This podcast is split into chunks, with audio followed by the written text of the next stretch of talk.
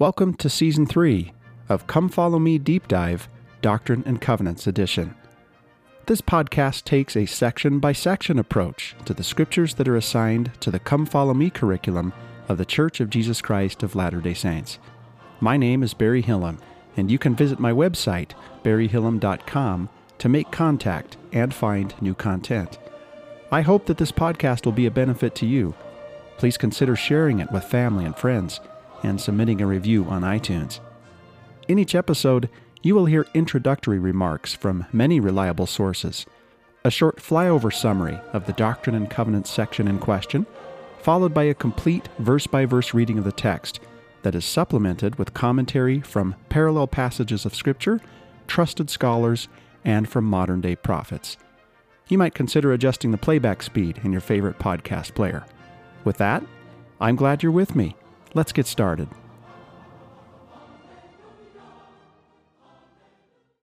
Doctrine and Covenants, Section 20.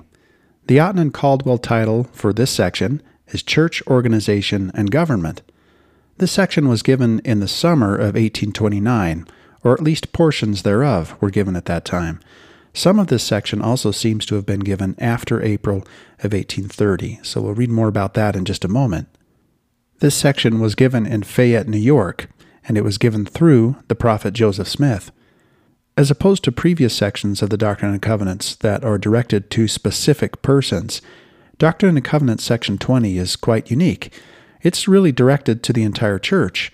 The Lord acknowledges Joseph and Oliver at the beginning of section 20, but he doesn't speak to them specifically as he has done in previous sections, and nor does the Lord refer to himself in the first person in this section.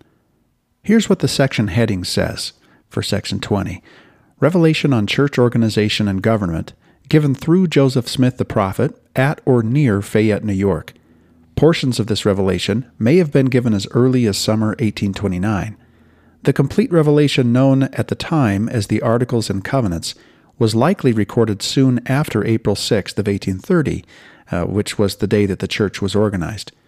The prophet wrote, quote, we obtained of him, meaning Jesus Christ, the following by the spirit of prophecy and revelation, which not only gave us much information, but also pointed out to us the precise day upon which, according to his will and commandment, we should proceed to organize his church once more here upon the earth.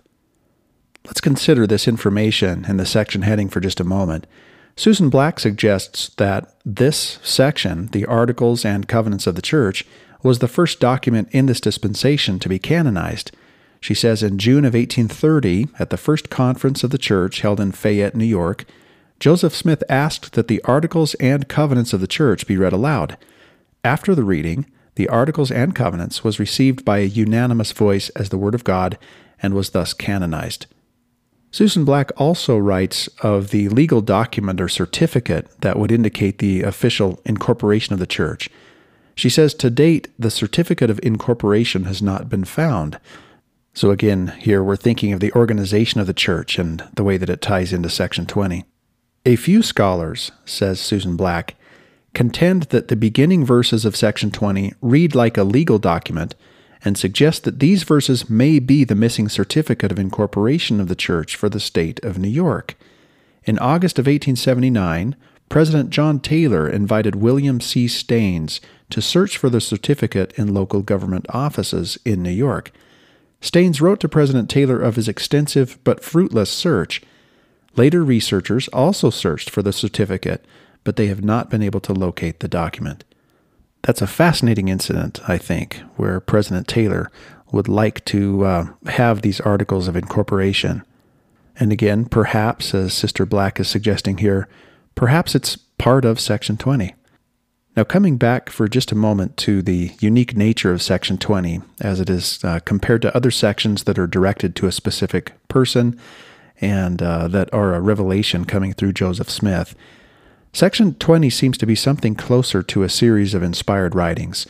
And this also is some insight that's given to us from Susan Easton Black. And by the way, this is from her book 400 Questions and Answers about the Doctrine and Covenants. She writes Section 20 combines several inspired writings on church doctrines, practices, and procedures by Joseph Smith and Oliver Cowdery.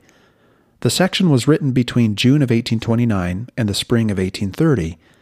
The section is reminiscent of creeds or platforms of traditional Christian churches that set forth basic beliefs, standards, expectation of conduct, and responsibility of members. When combined with sections 21 and 22, section 20 forms the constitution of the church, or what is referred to as the Mormon Creed. It should be noted that verses 65 through 67 were added at a later date. These verses designate additional priesthood offices within the church. There are other additions and changes besides those mentioned. Let's look at the historical background more closely now to Section 20 uh, by appealing to our usual sources, beginning with Stephen C. Harper in his book Making Sense of the Doctrine and Covenants. He says in summer of 1828, the Lord promised in Doctrine and Covenants section 10 that he would reestablish his church if people were open hearted. A year later in section 18, the Lord commanded Oliver Cowdery to use the Book of Mormon manuscripts as his source to draft a document on which to found the restored church. Oliver wrote Articles of the Church of Christ, quote unquote, by putting together doctrines and ordinances from the unpublished Book of Mormon, passages from Joseph's Revelations, and some commentary. But on April 10th of 1830, just a few days after the church was organized on April 6th, the Lord revealed the Articles and Covenants of the Church, which is Doctrine and Covenants section 20, to apostles Joseph and Oliver, by the gift and power of God. Here is the introduction and timeline from the Doctrine and Covenants Student Manual. It says In a revelation to the prophet Joseph Smith, the Lord commanded that his church be organized on April 6th of 1830. Although this revelation, now found as Doctrine and Covenants section 20, was recorded a few days after the church's organization, and remember that Harper just told us that it was on April 10th, portions of it may have been revealed as early as June of 1829. This revelation highlights the importance of the Book of Mormon, outlines responsibilities of priesthood offices, and provides instructions for the ordinances of baptism and the sacrament. Here are some timeline entries now that are found in the Doctrine and Covenant Student Manual. At the end of March of 1830, the printing of the Book of Mormon was completed. On April 6th of 1830, the church was organized by Joseph Smith in Fayette, New York. Also, on April 6th of 1830, Doctrine and Covenants section 21 was received. This is also true for sections 20 and 22 on April 6th of 1830. Uh, it should be noted, though, that for section 20, portions were likely received months earlier. Then on June 9th of 1830, the first church conference was held in Fayette, New York. Here is some additional historical background to Doctrine and Covenants section 20 that is also found in the Doctrine and Covenants student manual. The prophet Joseph Smith recorded that in June of 1829, in the home of Peter Whitmer Sr., the voice of God commanded him and Oliver Cowdery to ordain one another as elders, but specified that they should delay the ordination until their brethren could assemble and provide their consent by vote. Also in June, meaning June of 1829, the Lord commanded Oliver Cowdery to help build up the Lord's church, and that phrase is taken from verse 5 of Doctrine and Covenants, section 18 by relying upon the Book of Mormon, which was nearing completion at that time. Subsequently, Oliver compiled a document called Articles of the Church of Christ, which included details about ordinances, priesthood offices, and church procedures as found in the Book of Mormon. This information may have been intended to guide believers until the time when the church would be established. While it is not known exactly when the revelation recorded in Doctrine and Covenants section 20 was received, the prophet Joseph Smith summarized the flow of divine direction. Quote, In this manner did the Lord continue to give us instructions from time to time concerning the duties which now devolved upon us. And among many other things of the kind, we obtained of him the following by the spirit of prophecy and revelation, which not only gave us much information, but also pointed out to us the precise day upon which, according to his will and commandment, we should proceed to organize his church once again here upon the earth. Uh, that statement can be found in the Joseph Smith papers, by the way. These instructions that Joseph referred to uh, became known as the Articles and Covenants of the Church of Christ. The complete text of the Articles and Covenants was written soon after the organizational meeting held on April 6th of 1830 and provides an overview of the beliefs of the Church of Jesus Christ and of offices and ordinances in it. At the first conference of the church, held in June 9th of 1830, at the home of Peter Whitmer Sr., and again that would be in Fayette, the Articles and Covenants were read and presented to the membership for approval.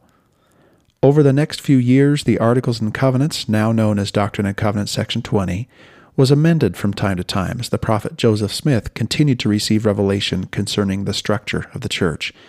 For example, Doctrine and Covenants section 20 verses 65 through 67 was added after the office of high priest was revealed in Kirtland, Ohio in June of 1831.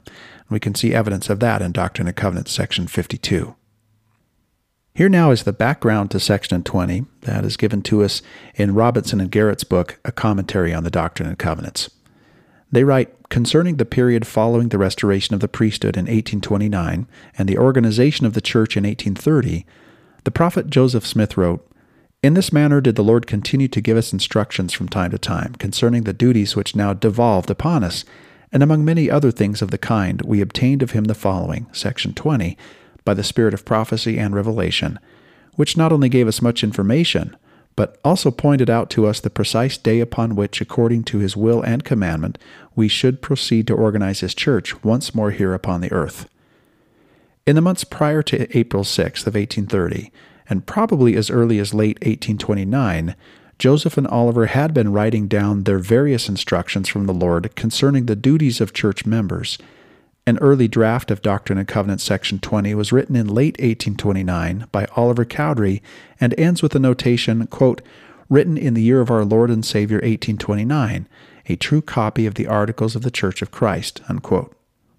Public sale of the Book of Mormon began on the 26th of March in 1830. Eleven days later, on Tuesday, April 6th of 1830, following express instructions of the Lord received in the Section 20 material, Joseph Smith and Oliver Cowdery, together with Hyrum Smith, David Whitmer, Samuel Smith, and Peter Whitmer Jr., organized the Church of Christ according to the laws of the state of New York. The restored church was officially called the Church of Christ at its incorporation in 1830. In 1834, the name of the church was changed to the Church of the Latter day Saints, and finally, on the 26th of April in 1838, the name of the church was changed by revelation to the Church of Jesus Christ of Latter day Saints. We can see that in section 115, verse 4. Since the presidency of Harold B. Lee, the initial letter T is always capitalized. The, as in capital T H E, Church of Jesus Christ of Latter day Saints. According to Joseph Smith, the initial organization of the church took place in Fayette, New York, at the Whitmer home, where Joseph and Oliver were then staying. Whilst the Book of Mormon was in the hands of the printer, we still continued to bear testimony and give information, Joseph wrote, as far as we had opportunity, and also made known to our brethren that we had received a commandment to organize the church, and accordingly we met together for that purpose at the house of Mr. Peter Whitmer Sr., being six in number, on Tuesday, the sixth day of April, A.D. 1830.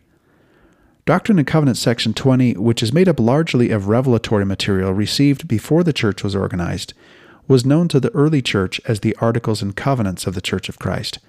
It was the first summary statement of the history, doctrines, policies, and procedures of the church. The first printed version of sections 20 and 22 in the Painesville Telegraph on 19th of April of 1831 listed section 20 alone as the Articles and Covenants. Section 22 had a different heading. The first edition of the Doctrine and Covenants, the 1833 Book of Commandments, also excluded Section 22 from the Articles and Covenants by printing Section 22 first with its own separate heading, followed by Section 20, which alone was called the Articles and Covenants. Section 22 was included with Section 20 under the heading of Articles and Covenants of the Church in the June 1832, the Evening and the Morning Star, but this evidence must be judged weaker than the combined witness of the Painesville Telegraph, the Book of Commandments, and early, other early witnesses. Robert J. Woodford and Dean C. Jessee also appear to identify Section 20 alone as the Articles and Covenants. At the first conference of the church held in Fayette, New York, on the 9th of June of 1830, Doctrine and Covenants Section 20 was read to the members and unanimously sustained as the Articles and Covenants of the Church of Christ, thus making it the first revelation of this dispensation to be formally presented to and sustained by the members. Over the next few years, Section 20 was revised and expanded several times to reflect additional revelation to Joseph Smith about the unfolding structure of the church. For example, verses 66 through 67 concerning high priests were added after the office of high priest was established by revelation in 1831. As the Articles and Covenants of the Church of Christ, Section 20 has often been referred to as the constitution of the restored church, and together with Section 22 and part of Section 27, was sometimes referred to as part of the Mormon Creed. Certainly, this section served as the first priesthood manual or handbook for the church, and it was read verbatim to the members at many early church conferences. Section 20, the Articles and Covenants of the Church of Christ, along with sections 21 and 22, are foundation documents for the organization of the restored church. Well, before moving to the text of section 20 itself, We'll look at some additional historical views that are uh, offered to us through the book Saints, for starters, and then uh, Revelations in Context, the Joseph Smith Papers, and uh, a couple essays in church history topics. So let's start with this section from the book Saints, and this is chapter 8, The Rise of the Church of Christ. It says almost immediately after the Book of Mormon was published, Joseph and Oliver prepared to organize the Church of Jesus Christ. Several months earlier, the Lord's ancient apostles Peter, James, and John had appeared to them and conferred on them the Melchizedek priesthood, as John the Baptist had promised. This additional authority allowed Joseph and Oliver to confer the gift of the Holy Ghost on those they baptized. Peter, James, and John had also ordained them to be apostles of Jesus Christ. Around that time, while staying in the Whitmer home, Joseph and Oliver had prayed for more knowledge about this authority. In reply, the voice of the Lord commanded them to ordain each other elders of the church, but not until believers consented to follow them as leaders in the Savior's church. They were also told to ordain other church officers and confer the gift of the Holy Ghost on those who had been baptized. On April 6th of 1830, Joseph and Oliver met in the Whitmer home to follow the Lord's commandment and organize his church. To fulfill the requirements of the law, they chose six people to become the first members of the new church. Around 40 women and men also crowded into and around the small home to witness the occasion. In obedience to the Lord's earlier instructions, Joseph and Oliver asked the congregation to sustain them as leaders in the kingdom of God and indicate if they believed it was right of them to organize as a church. Every member of the congregation consented, and Joseph laid his hands on Oliver's head and ordained him an elder of the church. Then they traded places, and Oliver ordained Joseph. Afterward, they administered the bread and wine of the sacrament in remembrance of Christ's atonement. Then they laid hands on those they had baptized, confirming them members of the church and giving them the gift of the Holy Ghost. The Lord's Spirit was poured out on those in the meeting, and some in the congregation began to prophesy. Others praised the Lord, and all rejoiced together. Joseph also received the first revelation addressed to the whole body of the new church. Behold, there shall be a record kept among you, the Lord commanded, reminding his people that they were to write their sacred history, preserving an account of their actions, and witnessing to Joseph's role as prophet, seer, and revelator. Him have I inspired to move the cause of Zion in mighty power for good, the Lord declared. His word ye shall receive as if from mine own mouth, in all patience in faith. For by doing these things the gates of hell shall not prevail against you. Later, Joseph stood beside a stream and witnessed the baptisms of his mother and father into the church. After years of taking different paths in their search for truth, they were finally united in faith. As his father came out of the water, Joseph took him by the hand, helped him onto the bank, and embraced him. Burying his face into his father's chest, he said, I have lived to see my father baptized into the true church of Jesus Christ. That evening, Joseph slipped away into some nearby woods his heart bursting with emotion. He wanted to be alone, out of sight of friends and family. In the ten years since his first vision, he had seen the heavens open, felt the Spirit of God, and been tutored by angels. He had also sinned and lost his gift, only to repent, receive God's mercy, and translate the Book of Mormon by his power and grace. Now Jesus Christ had restored his church and authorized Joseph with the same priesthood that apostles had held anciently when they carried the gospel to the world. The happiness he felt was too much for him to hold in, and when Joseph Knight and Oliver found him later that night, he was weeping. His joy was full, and the work had begun. As we read this entry from Saints, we might remember, by the way, that that, of course, was Joseph's initial question as he went to the Lord in prayer in what we now call the Sacred Grove Which church should I join? Here's a short entry from Revelations in Context, the stories behind the sections of the Doctrine and Covenants. And uh, this small entry is called Build Up My Church. Many of those who accepted that message awaited the organization of a church. About this time, Joseph Smith announced that a revelation specifying that the church should be organized on April 6th of 1830. On that day, 40 or 50 men and women gathered in the small Fayette home of Peter Whitmer Sr. to observe the event. Six of them, Joseph Smith, Oliver Cowdery, and four others, served as the official organizers. They opened the meeting by solemn prayer. Joseph and Oliver asked the other four official members if they would accept them as their spiritual teachers and whether they should proceed to organize the church. Having the consent of the assembled believers, Joseph ordained Oliver Cowdery as an elder in the church, and Oliver did the same for Joseph. Joseph was 24 years old at the time, and Oliver was 23.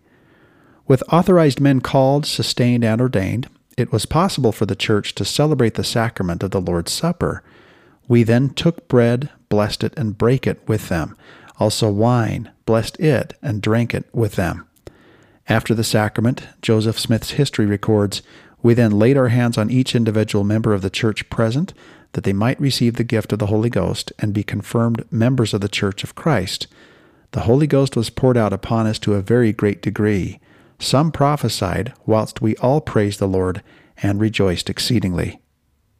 Here is the historical introduction to the earliest available manuscript of Doctrine and Covenants, section 20, which uh, actually comes from the Microfilm Corporation of Cleveland, Ohio uh, and and it was uh, acquired in 1947.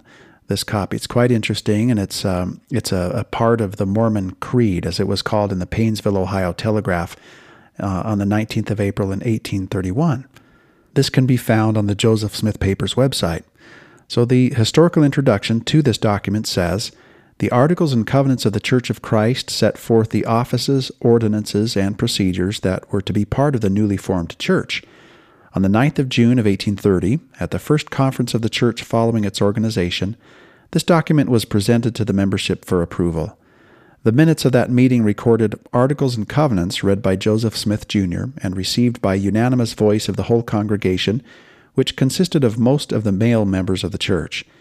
The importance of Articles and Covenants to the Church is suggested by the fact that it was the first revelatory document selected for printing in the Church's earliest periodical, the Evening and the Morning Star, and the only one published there twice. In the 1835 edition of the Doctrine and Covenants, the compilers placed Articles and Covenants as the second section, preceded only by the revelatory preface. In many ways, Articles and Covenants is unique. No other early revelatory text produced by Joseph Smith was presented to a conference of the church for approbation of the membership. The format and style of Articles and Covenants also differed from other revelations. Rather than the first person voice of God declaring his will to a specific recipient, as in most of Joseph Smith's early revelations, Articles and Covenants instead begins with a third person historical account of the founding of the church and a brief history of Joseph Smith.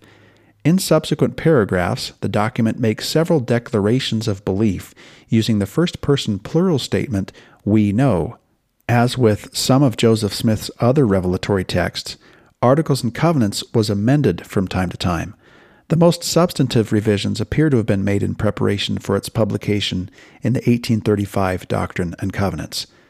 The dating of the first completed draft of Articles and Covenants is uncertain, Joseph Smith may have begun working on the document as early as the summer of 1829, the same time that Oliver Cowdery prepared his Articles of the Church of Christ.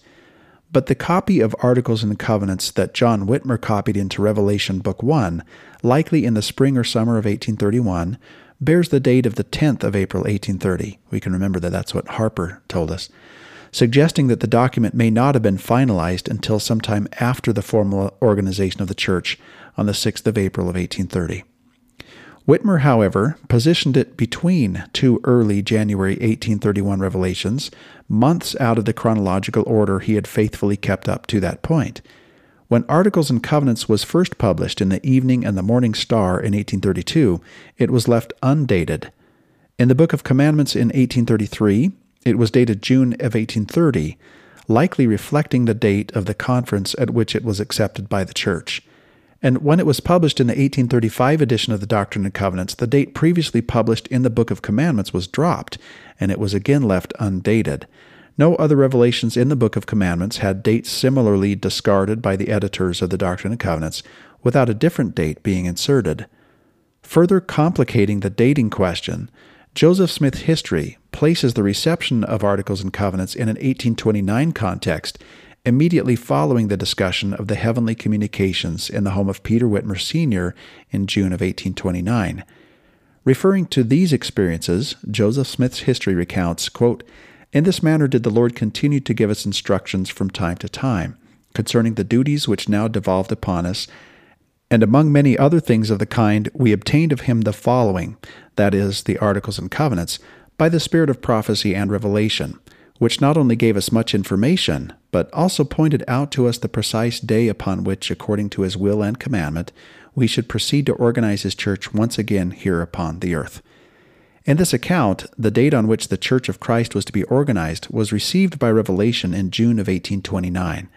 However, if Articles and Covenants was in fact first drafted in 1829, then there were revisions to the text following the organization of the church, because the earliest extant versions all speak of the formation of the church on the 6th of April of 1830 as an accomplished fact, not a pending event.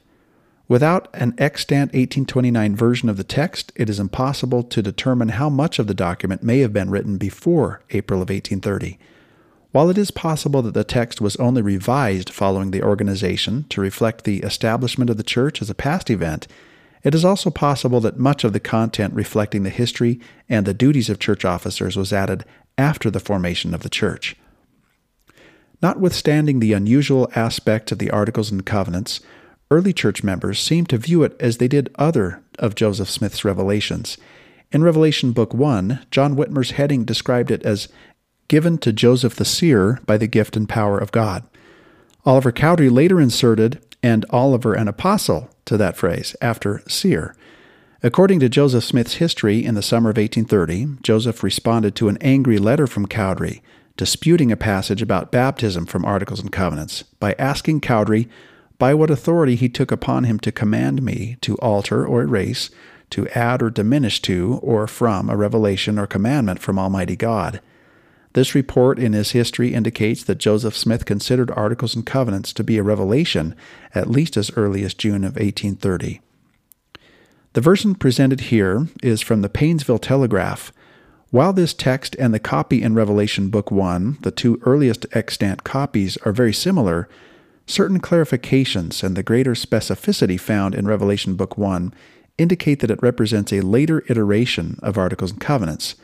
For instance, the text in Revelation Book 1 specifically states how often the elders were to meet in conference. Quote, the several elders composing this church of Christ are to meet in conference once in three months to do church business whatsoever is necessary, etc. This precision is lacking in the Telegraph version, which simply reads, quote, the several elders composing the Church of Christ are to meet at each of its meetings to do church business, whatsoever is necessary, etc., suggesting that this copy is related to an earlier version of the text that had not yet delineated the frequency of conferences. Other significant differences between the Telegraph version and other early versions of the Revelation are identified in annotation to the text. Differences in punctuation have not been noted. Much of the punctuation in the version below was probably introduced by Telegraph editor Heber D. Howe rather than being copied from a prior manuscript version. Remember here again that with the Joseph Smith papers, the goal is to find the earliest extant version to read from. And so that's uh, why we're having this discussion about uh, Revelation Book 1 that was penned by John Whitmer versus this very interesting version that is found uh, in the Telegraph. The Telegraph claimed it had obtained its copy of Articles and Covenants from the hand of Martin Harris, one of the original proprietors of the Gold Bible speculation.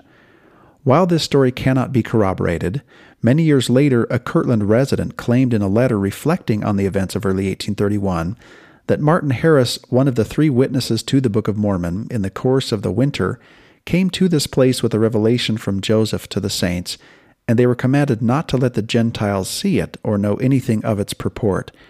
One evening he was in a large social circle in deep conversation when I discovered the revelation in his hat, pocketed it, and with a young man by the name of Taneur, T A N E U R, withdrew unobserved from the company, copied it, and returned it to his hat before the company broke up and in a few days copies of it were circulating among the Gentiles, very much to their consternation and mystification. The telegraph included two other revelations at the end of the text of Articles and Covenants, as though they were part of the same document. The texts of Revelation uh, in, on the 16th of April of 1830, which is Doctrine and Covenants, section 22, concerning the requirement of rebaptism for those baptized previously, and revelation given around August of 1830, which is Doctrine and Covenants, section 27, concerning the sacrament, sequentially follow the text of Articles and Covenants without any clear break or heading to designate the beginning of a new document. The editor of the Telegraph probably presented these three revelations as a single document because the text he copied also ran the three texts together. This connection was not unique to the version published in the Telegraph. Two other early versions of Articles and Covenants, including the first version published in a church owned newspaper, also amended the 16th of April 1830 Revelation. Since three of the earliest four versions of Articles and Covenants include the 16th of April 1830 Revelation, it is possible that the text presented on the June 9th of 1830 conference also included it. Early church members may have seen the 16th of April 1830 revelation as clarifying the topic of baptism, again, we're talking about section 22, in Articles and Covenants, and thus may have appended this revelation to their copies for convenience. Here, the telegraph version of Articles and Covenants is presented without the text of the two other revelations because the official register of the revelations, Revelation Book 1, separated them.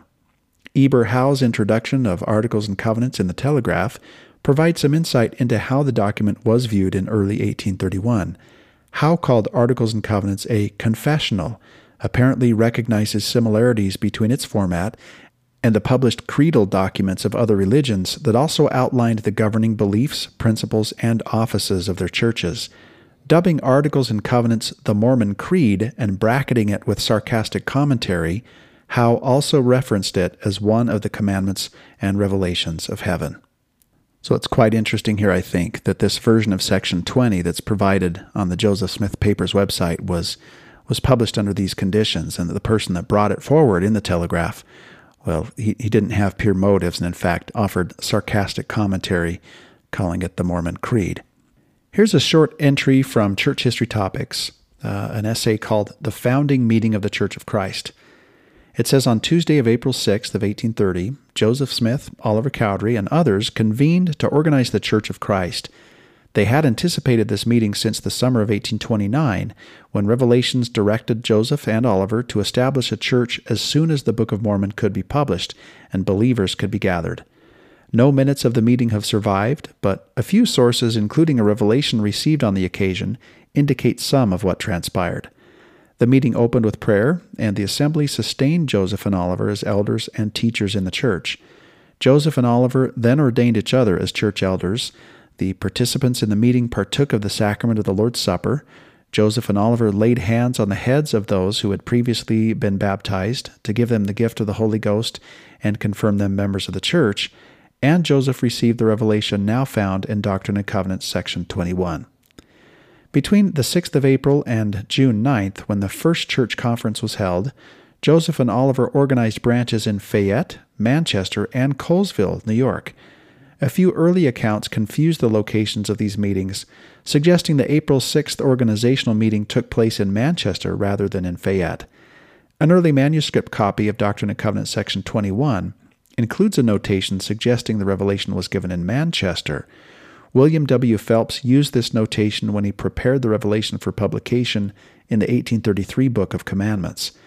Other records linked to Phelps and Orson Pratt, neither of whom was present at the organizational meeting, also named Manchester as the location of the April 6th meeting.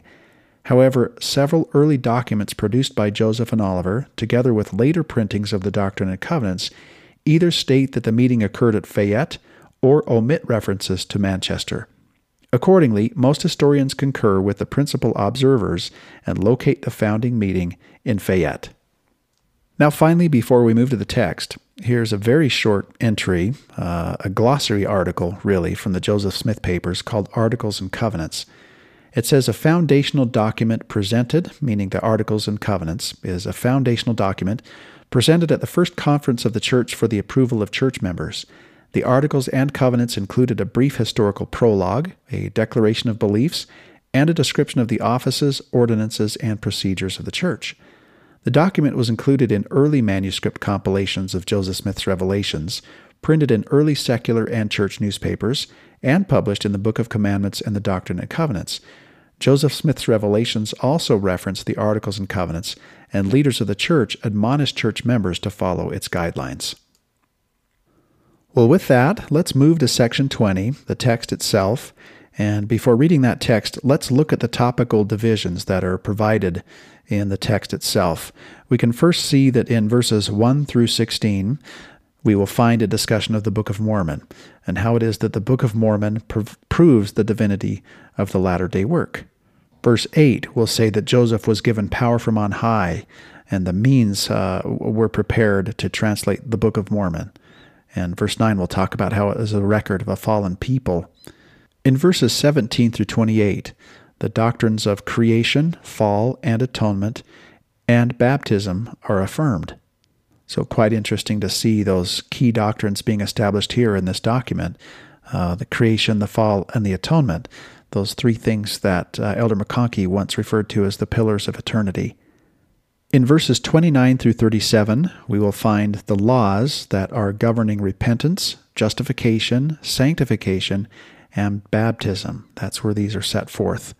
Verse 37 is particularly notable as it discusses the, uh, well, as it says, by way of commandment of the church concerning the manner of baptism. So that's something we'll come back to. Then in verses 38 through 67, we'll read of the duties of elders, priests, and teachers, and also of the duties of deacons. And all of these will be summarized as we move through these particular verses. Then, in verses 68 through 74, the duties of members, uh, the blessing of children, and the mode of baptism are revealed. Then, finally, in verses 75 through 84, the sacramental prayers and regulations governing church membership are given. And with that overview, let's return now to verse 1. The rise of the Church of Christ in these last days being 1,830 years since the coming of our Lord and Savior Jesus Christ in the flesh, it being regularly organized and established agreeable to the laws of our country, by the will and commandments of God, in the fourth month, and on the sixth day of the month, which is called April. Now, although this verse flows right into verse 2, there's lots of commentary available on the dating that's described here. So let's read some of that now. From the Doctrine and Covenants Student Manual, we read Following the deaths of the ancient apostles, unauthorized changes were made to the organization, doctrine, and ordinances of the Church of Jesus Christ. After centuries of apostasy, the Lord restored his gospel and his church through the prophet Joseph Smith. This restoration included the organization of the Church of Christ on April 6th of 1830. President Gordon B. Hinckley testified of the destiny of the Lord's Church. He said Joseph Smith and his associates met in the inconspicuous log house on the Peter Whitmer farm in the quiet village of Fayette, New York, and organized the Church of Christ. From that modest beginning, something truly remarkable has happened. Great has been the history of this work. Our people have endured every kind of suffering. Indescribable have been their sacrifices. Immense beyond belief have been their labors. But out of all this fiery crucible has come something glorious. Today we stand on the summit of the years and look about us. From the original six members has grown a vast family of worshippers. From that quiet village has grown a movement that today is scattered through some 160 nations of the earth. Within its vast embrace are members of from many nations who speak many tongues. It is a phenomenon without precedent. As the tapestry of its past has unrolled, a beautiful pattern has come to view. It finds expression in the lives of a happy and wonderful people. It portends marvelous things yet to come. Well, President Hinckley had such a beautiful way with words, and uh, who better to comment on the significance of the organization of the church during this time And who could better and more eloquently compare uh, that uh, small band of believers at that time with uh, this worldwide church that we see today? And of course, now it is even more worldwide with um, the recent announcement of even more temples to be built. The church's worldwide presence is, is really ever growing.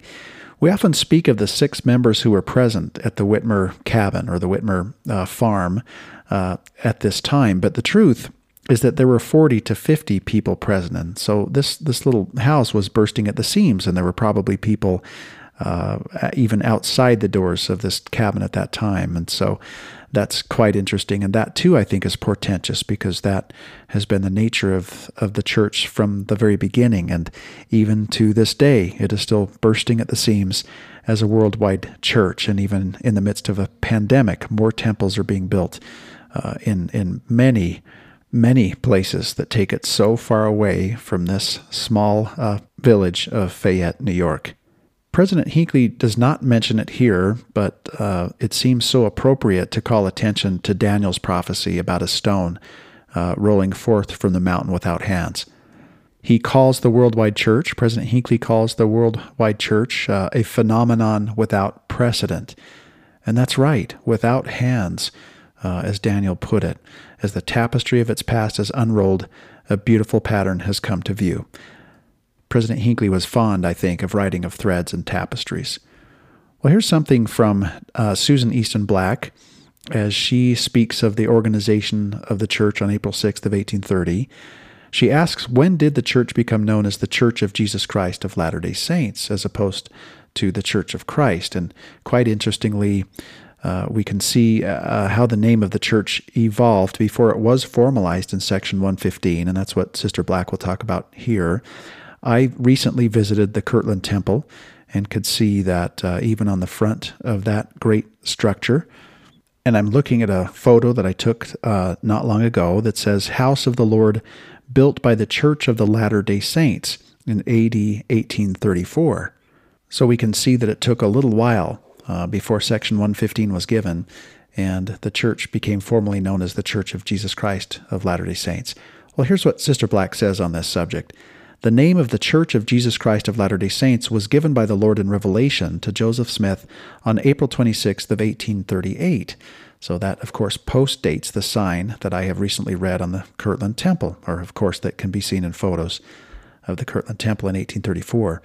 The church had been known as the Church of Christ from 1830 to 1834, and the Church of the Latter-day Saints from 1834 to 1838. The church is commonly but unofficially referred to as the Mormon Church and its members as Mormons because of their belief in the Book of Mormon. But use of the word Mormon in reference to the church is, quote, unsatisfactory to church members because it does not convey the conviction that Jesus Christ is the head of the church and that members strive to live Christian lives, unquote. And of course, this from Sister Black predates um, President Nelson's recent conference talk and his recent direction to emphasize the true name of the Lord's church and to remind all that the term Mormon was originally meant as an epithet. We revere Mormon himself so much and the book that bears his name, but never do we want uh, others to believe that we worship anyone but the Lord Jesus Christ. And President Nelson made it clear that it's very important to the Lord personally that his church is called by the right name. Susan Black, in her book 400 Questions and Answers about the Doctrine and Covenants, also talks about something that we read about uh, just very recently uh, that there is some confusion and controversy over where the church was organized. And uh, that, that has to do with the writings of some, as we read a moment ago, that uh, were, were apparently misguided as, as, as to where the church was organized and had written that it took place in Manchester. So I'll read her clarifying comments here. She says the discrepancy over where the church was organized arises from an article printed in the LDS newspaper, The Evening and the Morning Star, and Orson Pratt's pamphlet titled Interesting Account of Several Remarkable Visions and of the Late Discovery of Ancient American Records. The newspaper and pamphlet tell of the church being organized in Manchester, New York. The writings of Joseph Smith reveal the church was organized in Fayette, New York. Quote, We had received a commandment to organize the church, and accordingly we met together for that purpose at the house of Mr. Peter Whitmer Sr. in Fayette, New York, being six in number on Tuesday, the 6th of April, AD 1830. Now, in the commentary that's provided here in connection with verse 1, we come back to the dating that, that we're given in that verse, and we can talk about how it correlates with the timing of the organization of the church. Susan Easton Black has written in a conference address given on April 6th of 1973, President Harold B. Lee spoke of April 6th, commemorating the anniversary of the organization of the church and, quote, the anniversary of the birth of the Savior, our Lord and Master Jesus Christ. President Spencer W. Kimball also spoke of April 6th being the date of the Savior's birth. Joseph Smith wrote of the Savior being crucified on April 6th.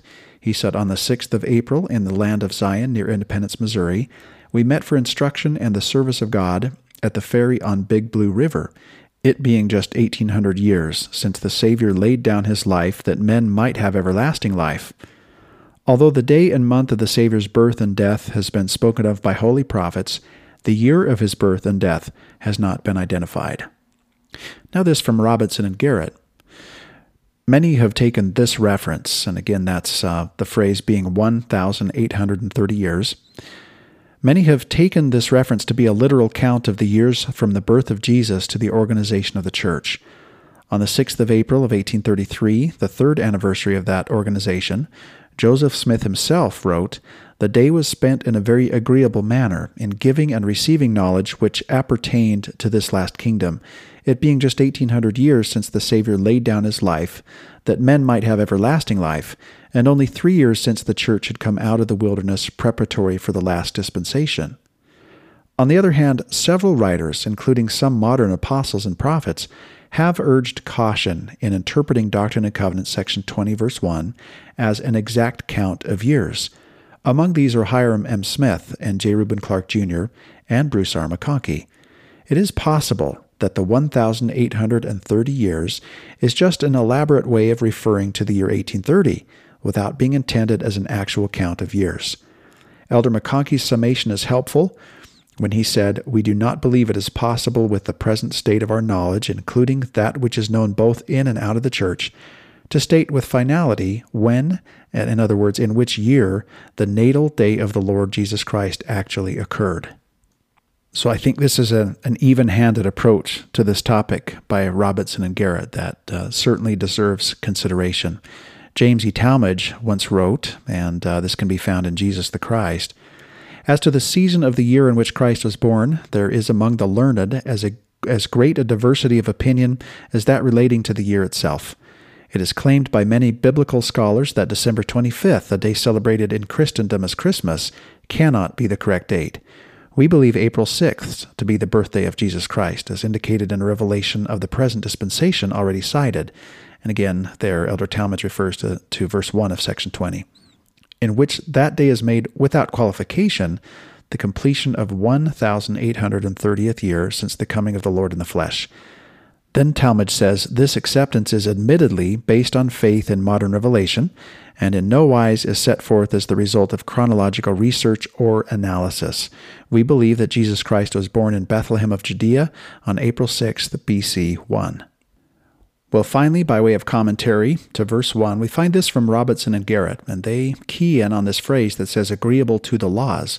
They say this likely refers in particular to an 1813 New York statute entitled An Act to Provide for the Incorporation of Religious Societies, which stated that between three and nine individuals must be listed as members and responsible parties in the foundation documents of any religious organization.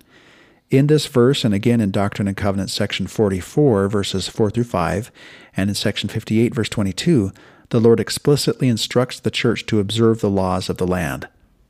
Returning to the text, then, verse 2 says, Which commandments were given to Joseph Smith Jr., who was called of God, and ordained an apostle of Jesus Christ, to be the first elder of this church. Robinson and Garrett say, with reference to the phrase ordained an apostle, and then in a moment they'll talk about this phrase first elder. But as to this phrase ordained an apostle, they say the wording here, particularly the use of the past tense, clearly implies that Joseph Smith and Oliver had received both the Melchizedek priesthood and the apostolic keys before the organization of the church. Even in 1829, uh, Oliver Cowdery had, by commandment, written down a revelation foreshadowing Doctrine and Covenants, section 20. in which he declared himself an apostle of Jesus Christ. Moreover, the language of John the Baptist, as recorded in Joseph Smith history, and which is clearly reflected in Doctrine and Covenants section 20, verses 2 through 3, seems to imply that Joseph and Oliver would be ordained to the Melchizedek priesthood, and that only then would Joseph be called the first elder of the church, and he, meaning Oliver Cowdery, the second. We know positively that Joseph and Oliver already had the Melchizedek priesthood by September of 1830 from Doctrine and Covenants section 27, verse 12, that says, And also with Peter and James and John, whom I have sent unto you, by whom I have ordained you and confirmed you to be apostles. Now, coming back to this phrase, uh, first elder of this church. Uh, this is a church administrative designation and does not refer to a special office in the priesthood. Joseph and Oliver were already apostles and thereby also elders. In exercising their authority as apostles and elders, Joseph was to have administrative precedence over Oliver. Their designation as first and second elders had nothing to do with the sequence of their ordination, but rather with their authority. In the infancy of the church, there was no first presidency, only a first and second elder who held the keys of the apostleship. Verse 3 and to Oliver Cowdery, who was also called of God, an apostle of Jesus Christ, to be the second elder of this church and ordained under his hand. Joseph Fielding Smith has written in his book Church History and Modern Revelation uh, the following with reference to the use of the word apostle in verses 2 and 3.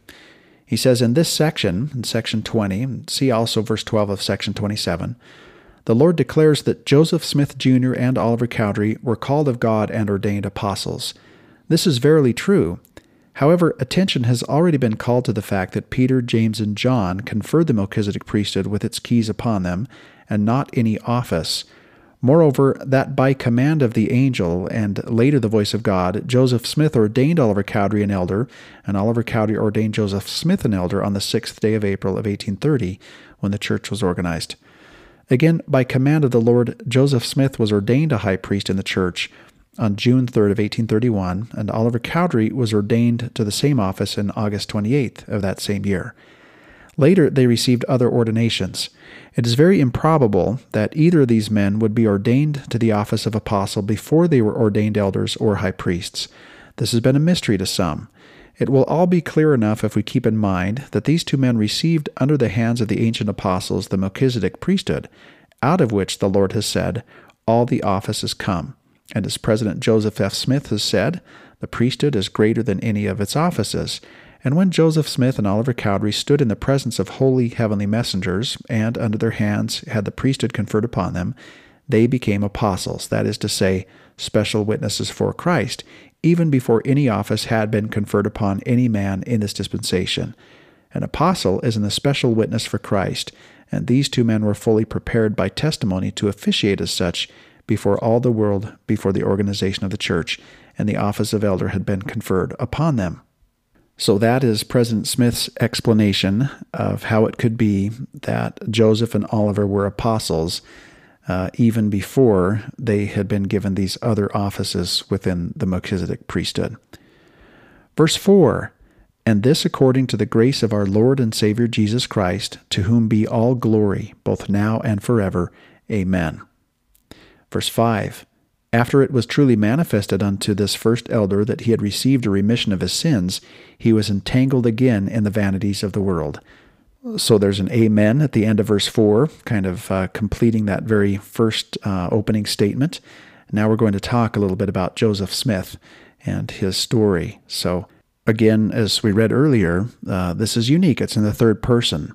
Uh, this doesn't read like most of the other sections, which come through Joseph Smith and are directed to a specific person. So Robinson and Garrett say that it was truly manifested to Joseph uh, that he had received a remission of his sins. That's quite interesting. And this happened during his first vision, really, if we think about it. Then the phrase entangled again in the vanities. Uh, in other words, Joseph was a normal teenager. And after his vision, he made the same kinds of foolish errors teenagers often make though he said no one need suppose me guilty of any great or malignant sins. So that was an important feature of Joseph's story as it's presented in the canonized version of the first vision. He talks about these foibles and foolish errors. And uh, here this comes again in these very articles uh, uh of, of organization of the church. it uh, seems necessary and important to the Lord to point this this fact out, which I, I think is, is really instructive for us. Uh, we can find this in the Smith and Sjodahl Doctrine and Covenants commentary, uh, with reference to the phrase that this first elder, Joseph, was entangled again in the vanities of the world. It seems that this has reference uh, to Joseph Smith's early youth between the time of his great vision of the Father and the Son and the coming of Moroni. The prophet calls attention to this folly during that period, but also says that no one need think that he was guilty of any grievous sin. But being shunned by those who should have befriended him, he says, I was left to all kinds of temptations and mingling with all kinds of society, I frequently fell into many foolish errors, and displayed the weakness of youth and the foibles of human nature. We can think here, too, I think, about uh, Joseph's life as a young man, as a laborer, and uh, the company that he would have kept uh, during those episodes. Joseph had received a marvelous manifestation of divine favor in the answer given to his first prayer, but afterwards he was entangled again in the vanities of the world. In his autobiography, the prophet ascribes this in part to the unkind treatment accorded him by the religious people. He was young and inexperienced. They ostracized and slandered him, and consequently he was left to all kinds of temptations. And this is placed on record for our instruction. Christians cannot be too careful in their conduct among their fellow men. It is a mark of integrity and veracity that this weakness of youth is made as prominent in the record and the divine manifestations. In the sacred scriptures, the failings of Moses or the difficulties between Paul and Peter are recorded, as well as their good qualities and victories over sin. A mere human history would conceal such imperfections as far as possible. God places them on record for the instruction of others. A fascinating statement here, I think. Once again, let me read this. A mere human history would conceal such imperfections. But this history is coming from God's perspective himself, and he chooses or elects to include this fact to remind us this thing that we learned in that other canonized account. Uh, that Joseph did indeed uh, fall prey to temptation and had foibles that were incident to someone of his age and, of course, to his unique circumstances. Then verse 6 says, But after repenting and humbling himself sincerely through faith, God ministered unto him by an holy angel, whose countenance was as lightning. Now, we've seen that phrase before. His countenance was as lightning, and whose garments were pure and white above all other whiteness. So, here, as uh, Smith and Sjodahl point out, we're talking about Moroni's visit. When he repented and sought God in prayer, the angel Moroni was sent to him. This was another marvelous manifestation that his repentance had been accepted and his sins forgiven. Verse 7 and gave unto him commandments which inspired him. Well, what does that have reference to? Well, we seem to be talking about the angel Moroni's visit, and we can think of all of the scriptural passages that Moroni quoted to Joseph on that occasion. Verse 8, as we continue to summarize the early ministry of Joseph Smith, and gave him power from on high by the means which were before prepared to translate the Book of Mormon. We might wonder at this phrase, the means by which were before prepared. We can think of the Urim and Thummim. We can think of this incident when the brother of Jared ascended the mount uh, called Shelem, and when he was uh, he took stones as an offering to the Lord that were used to illuminate his barges. Uh, but the Lord gave him two stones in return that came from some other place, it seems, and those became uh, the Urim and Thummim. So those seem to be the means which were before prepared to translate the Book of Mormon. Now, as we come to verse 9, we move into a discussion of the Book of Mormon itself, which contains a record of a fallen people and the fullness of the gospel of Jesus Christ to the Gentiles and to the Jews also. There's a lot in that verse because uh, it's it, it, to, to, summarize the Book of Mormon by calling it a record of a fallen people is a very uh, high altitude way of discussing this book. And then it is that it contains the fullness of the gospel of Jesus Christ. And what's the order? Well, to the Gentiles and to the Jews also. So here's lots of commentary on this particular verse, beginning with Church History and Modern Revelation from Joseph Fielding Smith.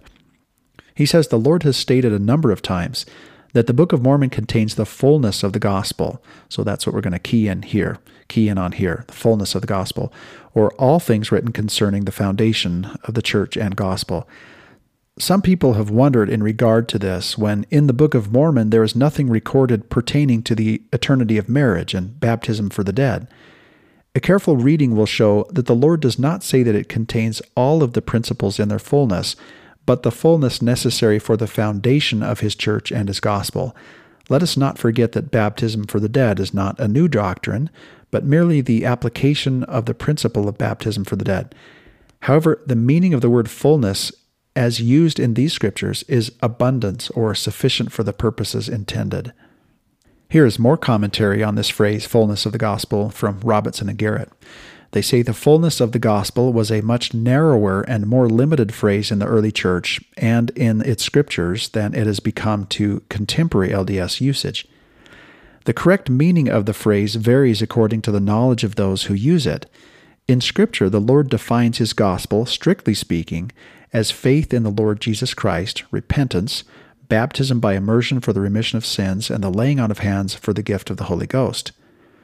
The Book of Mormon is a mighty witness of these principles, containing more information on them, including how the ordinances are to be performed, than even the Bible has. Thus, the Book of Mormon contains the fullness of the gospel.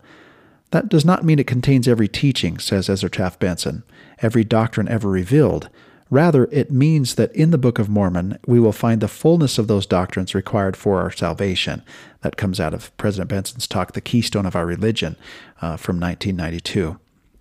Robinson and Garrett continue Though it is common for contemporary saints to use the phrase the fullness of the gospel to mean all that the Lord has revealed to us in the latter days up to the present time, the Book of Mormon and the Doctrine and Covenants use the term to refer only to the first principles, to the basic good news of Christ, consisting of faith, repentance, baptism by immersion, and receiving the gift of the Holy Ghost. For example, while the Doctrine and Covenants solidly affirms here and again at Doctrine and Covenants section 27 verse 5 that the Book of Mormon already contains the fullness of the gospel, it is self evident that the Book of Mormon does not contain the many wonderful things revealed to the saints after 1830, including a knowledge of the degrees of glory, celestial marriage, and vicarious work for the dead. In October of 1831, William E. McLellin was blessed, quote, for receiving mine everlasting covenant, even the fullness of my gospel. That's out of section 66, verse 2. Yet section 66 was received in 1831, long before many of the higher principles and ordinances, such as the ordinances of the temple, for example, had been revealed to the saints. As gospel means good news, so the fullness of the gospel refers to the full message of redemption in Jesus Christ, redemption from the fall of Adam and its effects through the atonement of Christ.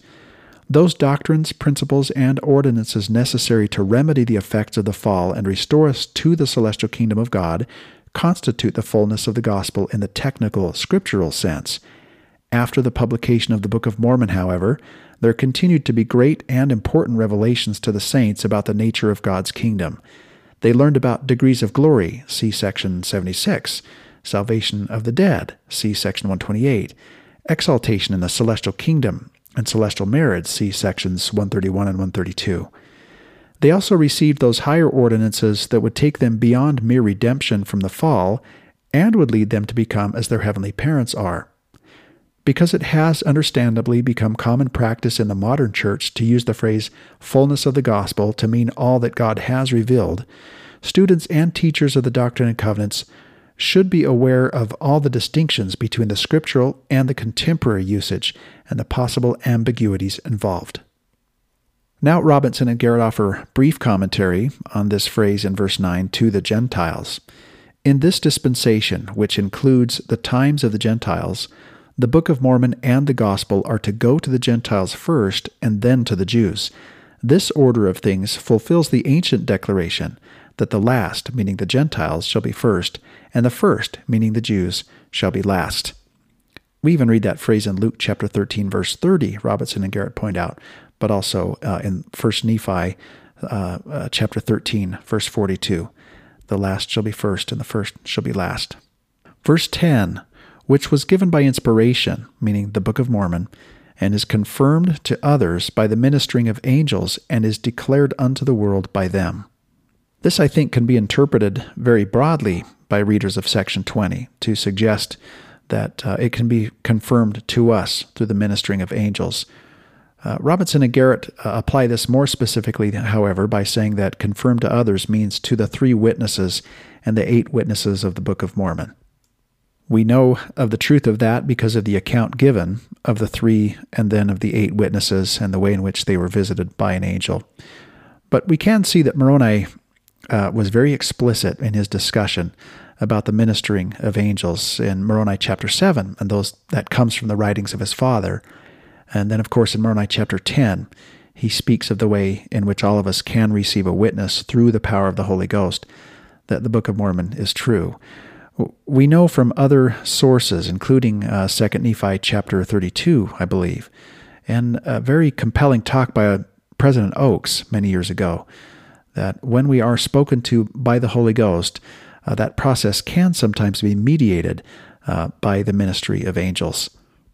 So, given that, I think it might be correct to say that all who read the Book of Mormon with the purity of intent that Moroni described uh, can know of its truthfulness uh, through the, of course, the manifestation of the Holy Ghost, but also at times, I think, through the ministering of angels.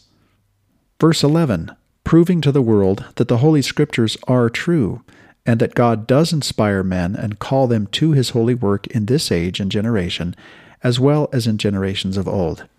I think the word proving here is very interesting because uh, in our modern usage of that term, uh, we imagine that proving can only be done through empirical evidence. So that if the Book of Mormon and the truth of that book was to be proven to people today, they would see the gold plates from whence the record came. I had a recent discussion with a friend about this, in fact, and he said, Well, where are these golden plates? And so it is that our concept of prove or proving uh, has to do with this type of empirical evidence, and that's very understandable. However, proving here is from the perspective of the Lord, and the most uh, sure kind of certitude that can come to readers of the Book of Mormon is that which comes through the ministering of angels and through the Holy Ghost. Here's something that Robinson and Garrett have written on this uh, on this point. The Holy Scriptures are true. Often, members of the church will use portions of the Bible, Isaiah for example, in an attempt to interpret the Book of Mormon or to prove its truth. This is backwards, however. The Lord's intent is just the opposite. It is the Book of Mormon that proves the Bible is true and that provides the keys by which the Bible should be interpreted. For example, though some biblical scholars deny that Jesus himself could have composed or taught the Sermon on the Mount, the Book of Mormon shows that Jesus did. Though scholars theorize that much of the book of Isaiah was not written by Isaiah, but by other writers after the Babylonian conquest in 588 to 587 BC, the Book of Mormon shows this theory to be false.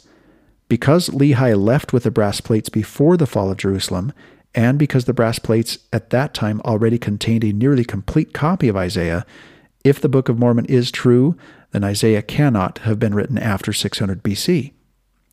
The way in which the Book of Mormon proves the Bible is true is not scientifically or empirically, but with the logic of the Spirit.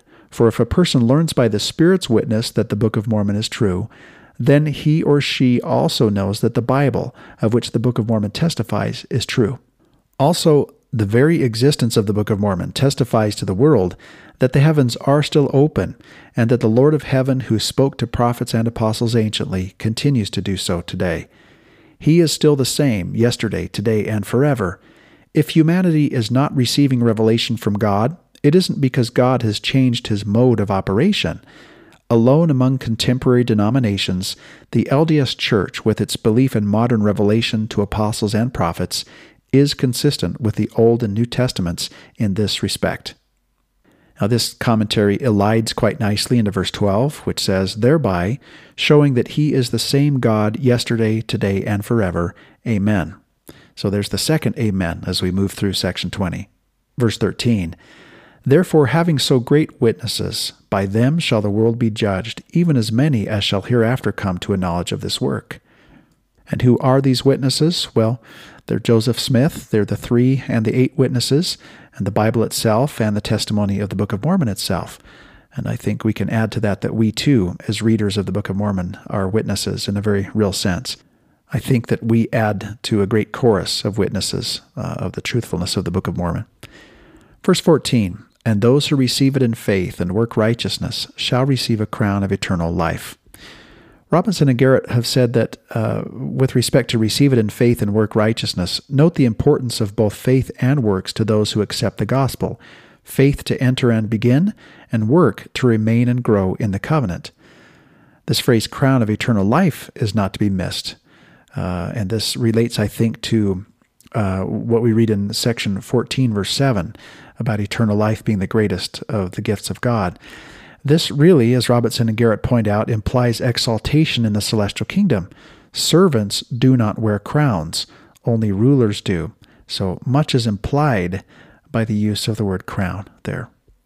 And by uh, phrasing it this way, the Lord creates a linkage between this concept and the concept of exaltation and reconciliation and entering into the rest of the Lord. Verse 15 But those who harden their hearts in unbelief and reject it, it shall turn to their own condemnation.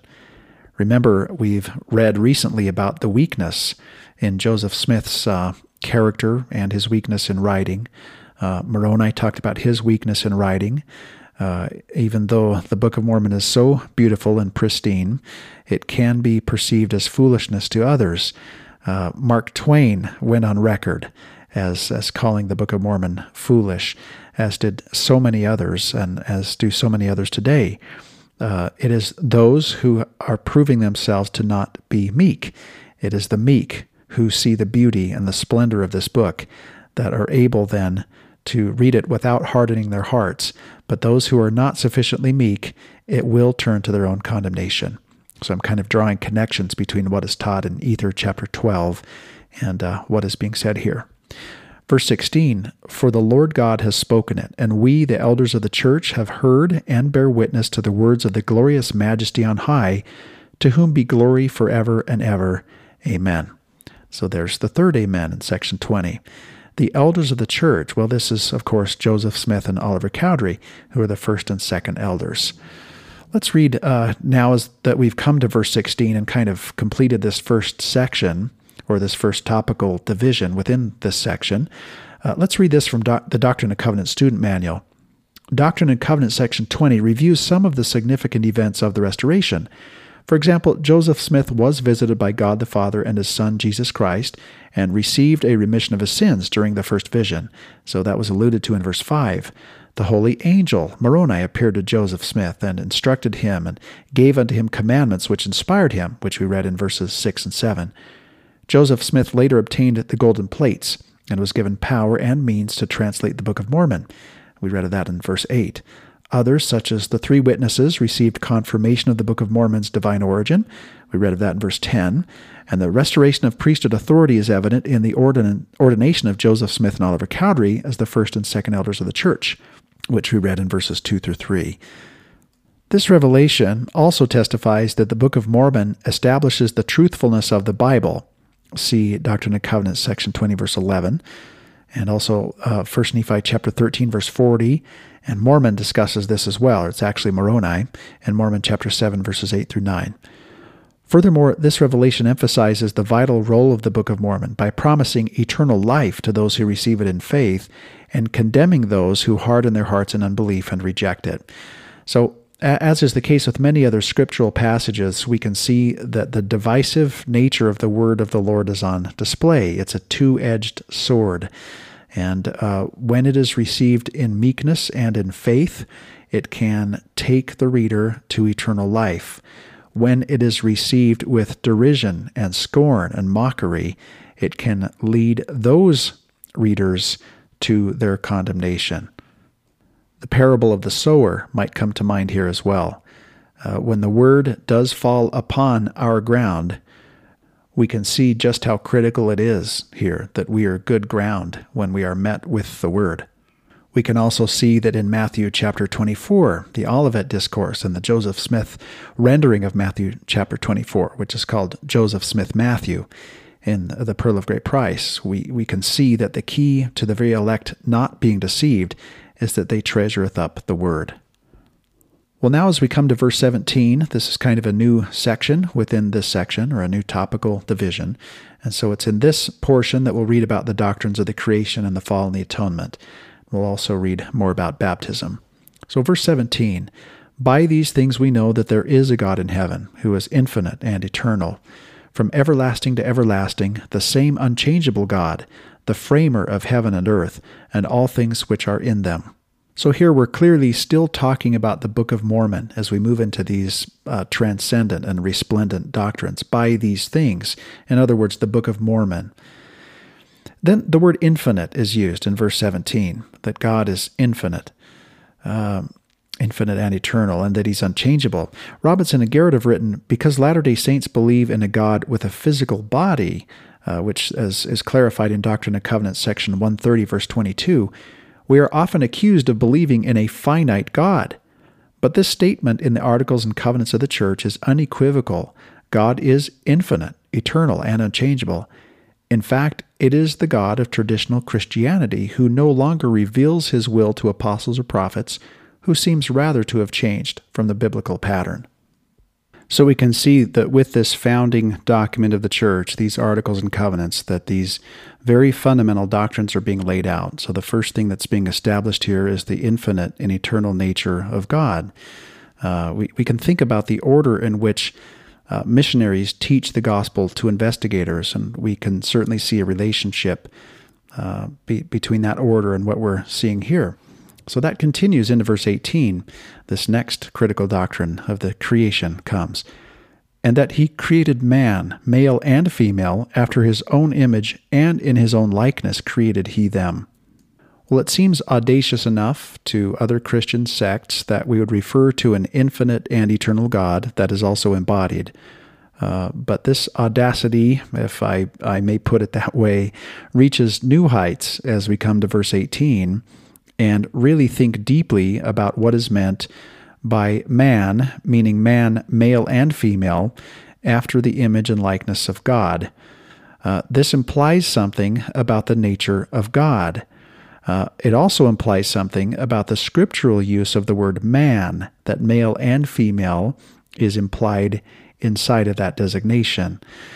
So we can see from this that if man, male and female, is created after the image of God, that even though the pronoun he is used with reference to God, there is clearly something more that is being said here. And so when we consider ancient scriptural language and the nature of God, and we consider the nature of exalted man as we understand it to be uh, a, a union between man and woman that becomes exalted as a composite unit, we gain great and precious and sacred insight into the nature of God.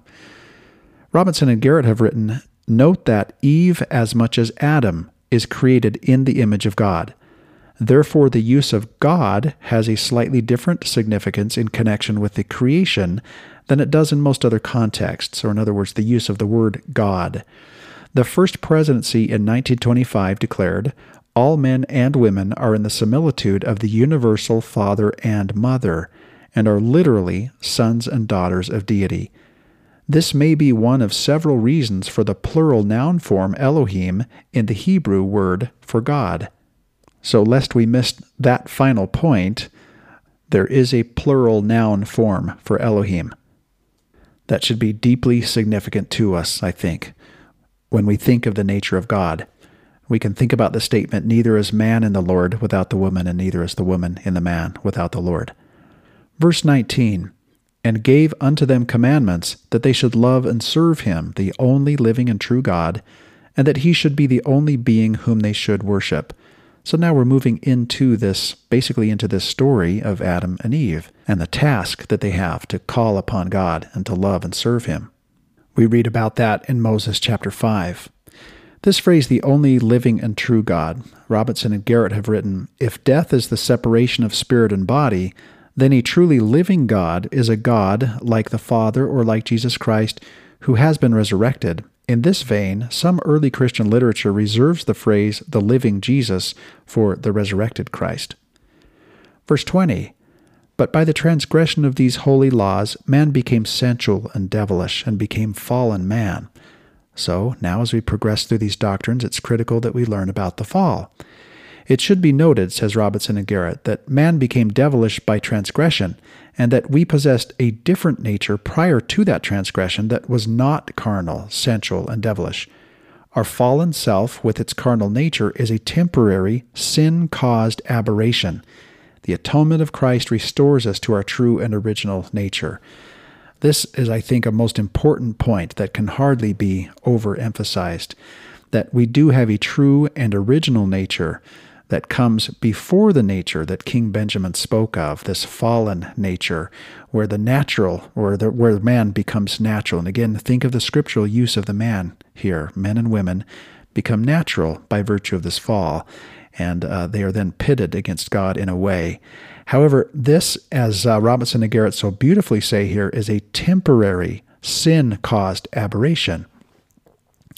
Terryl and Fiona Givens have recently uh, made quite a point of this in their writings, as they have spoken of the healing nature of the Savior and uh, how we should be uh, careful with conjuring an image of a somewhat vindictive or justice obsessed God who um, almost begrudgingly accepts us back into his own because of the mediation and atonement of Jesus Christ they explain instead that God, and think again of the uh, composite nature of God, is uh, loving and parental and is drawn out towards us with feelings of love and great familial feeling, and that God very much wants us to succeed and knows that this temporary sin caused aberration is something that the atonement of Jesus Christ will account for, and that we can be restored to our true and original nature,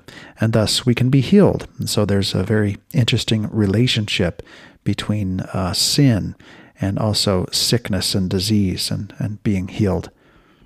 Verse 21 Wherefore the Almighty God gave his only begotten Son, as it is written in those scriptures which have been given of him. He suffered temptations, but gave no heed unto them. Of this, Robinson and Garrett have written Jesus suffered all the temptations associated with mortality. Every temptation we encounter, he encountered. The great difference between us is that when he suffered temptations, Jesus gave no heed. That is, he paid no attention to them. Uh, that's elucidated upon in the book of Hebrews and also in a few points in the book of Mormon.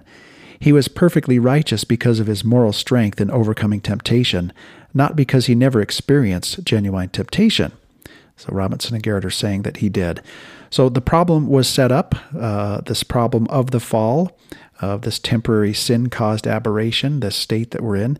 And uh, we've moved very deftly, or this section moves very deftly into the solution his only begotten Son. Verse 23 He was crucified, died, and rose again the third day, and ascended into heaven to sit down on the right hand of the Father, to reign with almighty power to the will of the Father. Now, we read about crowns earlier.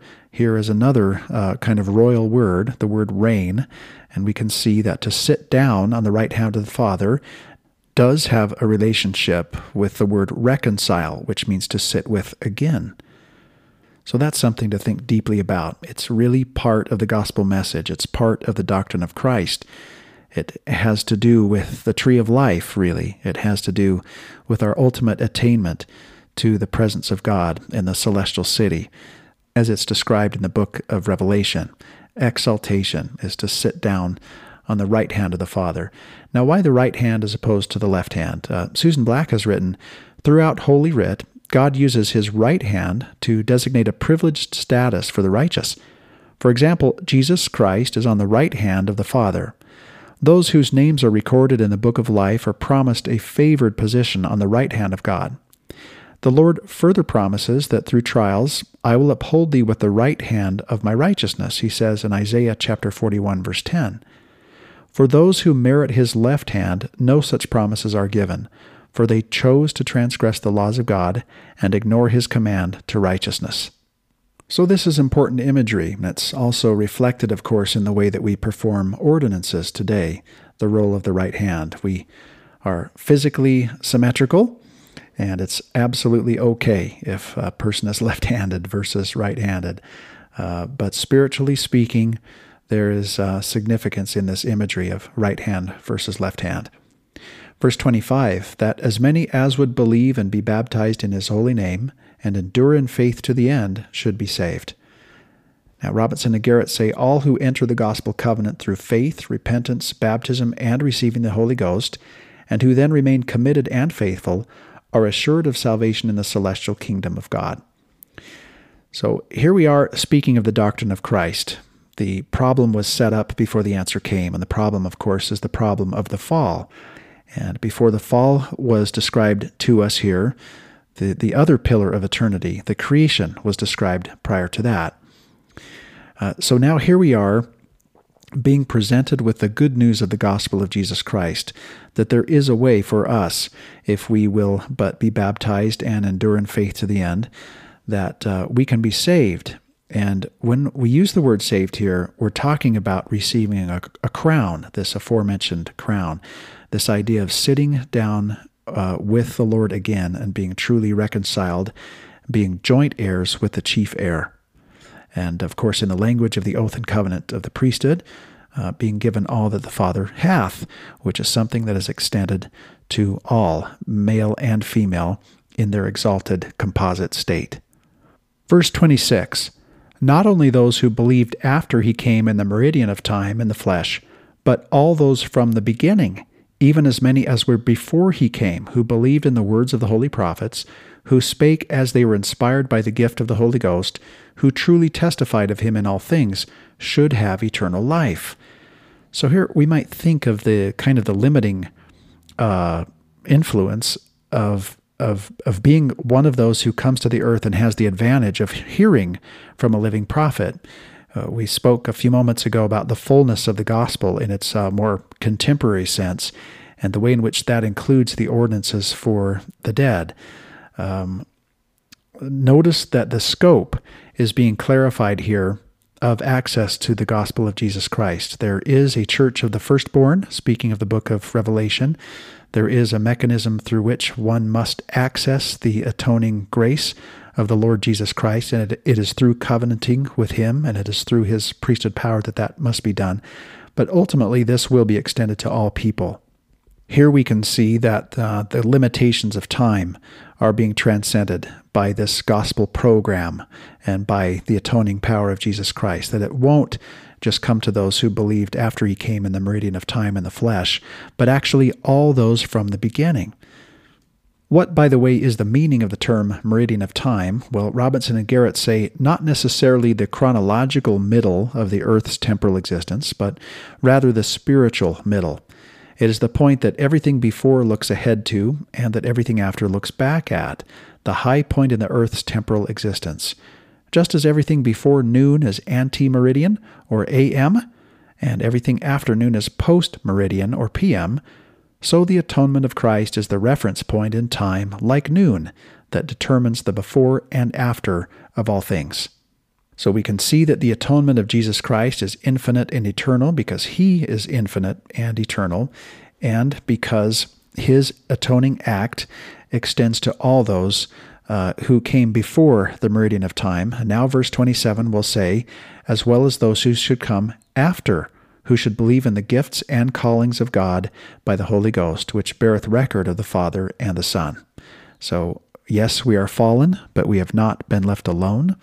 We can avail ourselves of the atoning grace and the saving power moment to moment and ultimately of Jesus Christ. But we can also see uh, that that good news continues because a member of the Godhead can be with us as a constant companion in the form of the Holy Ghost.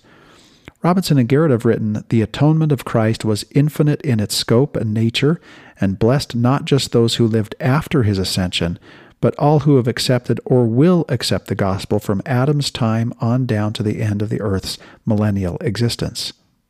Verse 28 Which Father, Son, and Holy Ghost are one God, infinite and eternal without end. Amen. So there's, if I'm counting correctly, the fifth Amen of this section. Let's look at some commentary by Robinson and Garrett for just a moment on this phrase, one God.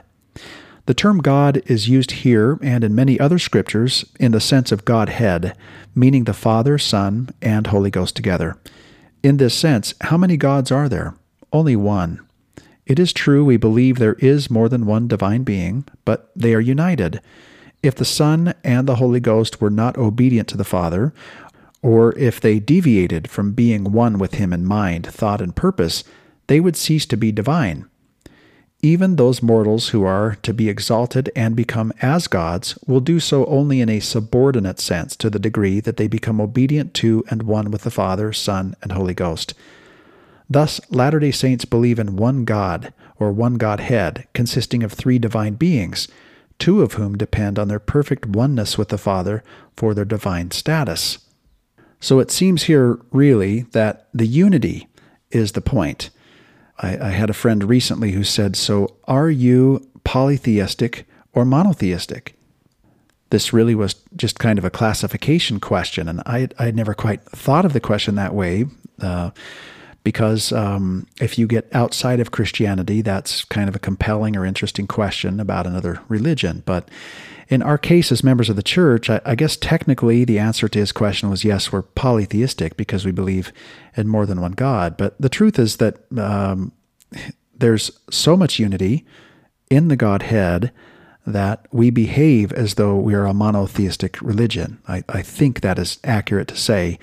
And uh, his implication uh, about us being polytheistic, whether he knew it or not, would be that there is some uh, disunity or difference in purpose between the gods that are potentially worshipped in a given religion. So that's simply a worldly classification. The important point here is that the Father, Son, and Holy Ghost are one God, that they are drawn out to us and that we have access to them. We can pray to the Father in prayer all the day long through the mediation of the Lord Jesus Christ, a Father that is drawn out to us in love. And we can access the atoning grace of the Savior not only in the ultimate salvific sense, but in the immediate, the proximate sense. And of course, we have the constant companionship of the Holy Ghost. This is a member of the Godhead and uh, we often, I think, hierarchically think about the wonder of being visited by an angel, but think of the wonder for just a moment of having the constant companionship of a member of the Godhead or of the Godhead. That's what the gift of the Holy Ghost is. Well, now we move into a new topical division in section 20. Uh, we will read now about the laws governing repentance, justification, sanctification, and then baptism is discussed again. Uh, really, this is just a continuation of what we've been doing and think again of the way that investigators are taught by the missionaries and the, the order of things as it's laid out in Preach My Gospel. We're kind of following a similar order here. So now that we've talked about our creation and the creation of the world, we've talked about the fall, we've talked about the means that has been prepared that allows us to access salvation even in the midst of our fallen nature. And now uh, we will talk more specifically about repentance justification and sanctification, the wonder of it all, that we can be in a fallen state and estranged from God, uh, and yet somehow we can be reconciled to Him. Verse 29 And we know that all men must repent and believe on the name of Jesus Christ, and worship the Father in His name, and endure in faith on His name to the end, or they cannot be saved in the kingdom of God. And we know that justification through the grace of our Lord and Savior Jesus Christ is just and true. So we're reading that justification is just and true in this verse, and then in verse 31 we'll read the same of sanctification. So let's gear down and read some commentary first on this concept of justification. Smith and Sjodahl have written, Justification is true through the grace of God and the promise made to us before the foundation of the world that we could be redeemed through the blood of Jesus Christ and come back into his presence, we are justified in seeking this gift and have a claim upon this promise through obedience. We are justified through the grace of our Lord if we keep his commandments. We know that justification through Jesus Christ is just and true. Justification is a judicial act whereby God declares that the sinner who repents and by faith accepts the sacrifice of the Lamb of God and who is baptized according to the Word of God is acquitted and received into his kingdom. So, when we think of justified, we can think of being justified in our fallen state, that there is a way forward in our fallen state to become justified. So, it's from that perspective. Robinson and Garrett have written that justification is a judicial or legal term, and it means being acquitted or being declared innocent of all charges. Though all of us make mistakes in this life, we may, with repentance and baptism, and thereafter as long as we stay in the gospel covenant, still be declared innocent of all sin, not because of our own perfect performance, which no one has, but because of Christ's perfect performance and his willingness to share it with us. We are justified or declared innocent before God by the sacrifice of Christ. Romans chapter 5 verse 9 discusses this. And our acquittal or victory at the bar of justice is received only through reliance upon the merits of Christ. And then there are many verses that are referenced with that statement. It would be an error to define the specific agents of justification or sanctification too narrowly. The scriptures describe us variously as being justified by Christ, by faith, by grace, by works, by Christ's blood, and by the Spirit. Likewise, scripture describes us variously as being sanctified by Christ, by the grace of God, by the truth, by the Word of God, by God the Father, by law, by water, by the Holy Spirit, and by blood. And there are scriptural references with each of those phrases. Thus, while it is clear that justification and sanctification are true and essential principles, we should not try to define too narrowly the means by which they are gained. Here in Doctrine and Covenants, section 20, verse 30, the Lord Himself affirms that the worthiness we seek in order to enter the kingdom comes to us only through Christ and because of His, his merits, mercy, and grace. This is both a just and a true principle. It is just because Christ satisfied the demands of justice that someone pay for our sins, and it is also true. Verse 31 And we know also that sanctification through the grace of our Lord and Savior Jesus Christ is just and true to all those who love and serve God with all their mights, minds, and strength. So now that we've established the meaning of justification, let's discuss sanctification. Smith and Sjodahl have written that sanctification is the work of the Holy Spirit by which he who is justified is enabled to keep the commandments of God and grow in holiness. So remember, we've read of the justification that comes to us as fallen mortals because of the perfect performance of the Savior and because of his atoning act. Now we're talking about the influence of the Holy Ghost upon us, making us sanctified. Robinson and Garrett write To be made holy, to become saints, is sanctification. When we have been rendered innocent by being justified through the grace of Christ by baptism, we are then worthy to receive the actual companionship of God in the person of the Holy Ghost. Receiving the Holy Ghost does not just make us clean, it also makes us holy, that is, sanctified. For this reason, all who have received the gift of the Holy Ghost are referred to collectively as the saints, meaning the holy ones. Through faith in Christ, repentance, baptism, and receiving the gift of the Holy Ghost, we are first rendered innocent or justified, and then we are made holy, sanctified, and may be called saints, the holy ones. Because we have received this blessing in the latter days, we are called latter day saints a collective term for those in our dispensation who have been justified and sanctified by the grace of Christ, and who now work to endure faithfully to the end. Now, to this process of sanctification, there must be added a qualifier, however, and that qualifier is found in verse 31. Uh, it is those who love and serve God with all their mights, mind, and strength. And Robinson and Garrett say that sanctification does not come to everyone who is confirmed simply as an automatic result of the ordinance being performed. Only those who truly love and serve the Lord, who have received the ordinance with sincere intent, will actually be sanctified by the Spirit and truly become saints. But, as verse 32 goes on, uh, expanding upon this point, there is a possibility that man may fall from grace and depart from the living God. Therefore, let the church take heed and pray always, lest they fall into temptation. So, this is clearly a message that comes from Lehi's great vision. In 1 Nephi chapter 8, we can consider that for a moment, and the four ways in which those who sought after the tree, uh, or at least the four pathways that people seem to have followed. There was one route that one group followed when they did attain unto the tree of life. But instead of falling to their knees in an attitude of praise and worship, they became susceptible to the scorn and the mocking of those who were in the large and spacious building, and they fell away from grace and departed from the living God. So that is still possible. And it is that reality, or the reality of a testimony being a perishable commodity, as President Nelson once put it, uh, that keeps us on watch. Robinson and Garrett have written As wonderful as the gifts of being justified and sanctified are, we may fall from grace after receiving them if we depart from the living God. For once justified and sanctified by the gift of God, we are then obligated to serve Him with all our mights, minds, and strength. Getting into the covenant by grace is easy, but staying in it takes commitment, willingness, and effort. We enter the covenant by faith in Christ and by His grace, but we endure to the end by continuing to serve and obey Him. If we refuse to serve God, withhold our loyalty, or renege on our covenants, we can fall from the grace by which we were justified and sanctified when we first came to Christ. Christians who follow the teachings of John Calvin deny the possibility of falling from grace, insisting instead on the perseverance of the saints, once saved, always saved. This is a major difference between Latter day Saints and Calvinist Christians. We, as members of the church, sometimes get confused and insist that coming into the covenant requires works, which, if we perform well, God will then reward with grace. But this is backwards.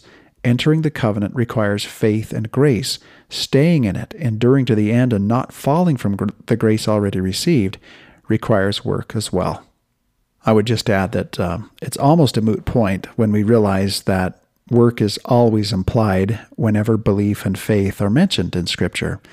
I was recently reading uh, Ether chapter 12, uh, reading verse 4, Ether's statement about belief, and noticed that in the previous verse, uh, Ether uses the phrase belief unto repentance.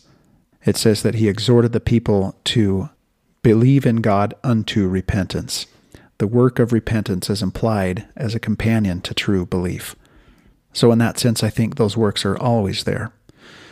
Daniel Ludlow has uh, offered this in his uh, study of the Doctrine and Covenants, companion to your study of the Doctrine and Covenants. Uh, this is from a, a, Ensign article by Theodore M. Burton in 1974. Uh, he said, As I understand this scripture, it means that Jesus Christ is kind and merciful to us when we serve him with our whole hearts, but not any of us can take refuge in past righteousness or service. It also means that there is a possibility that any one of us can fall out of good standing even those who have already achieved a certain degree of righteousness.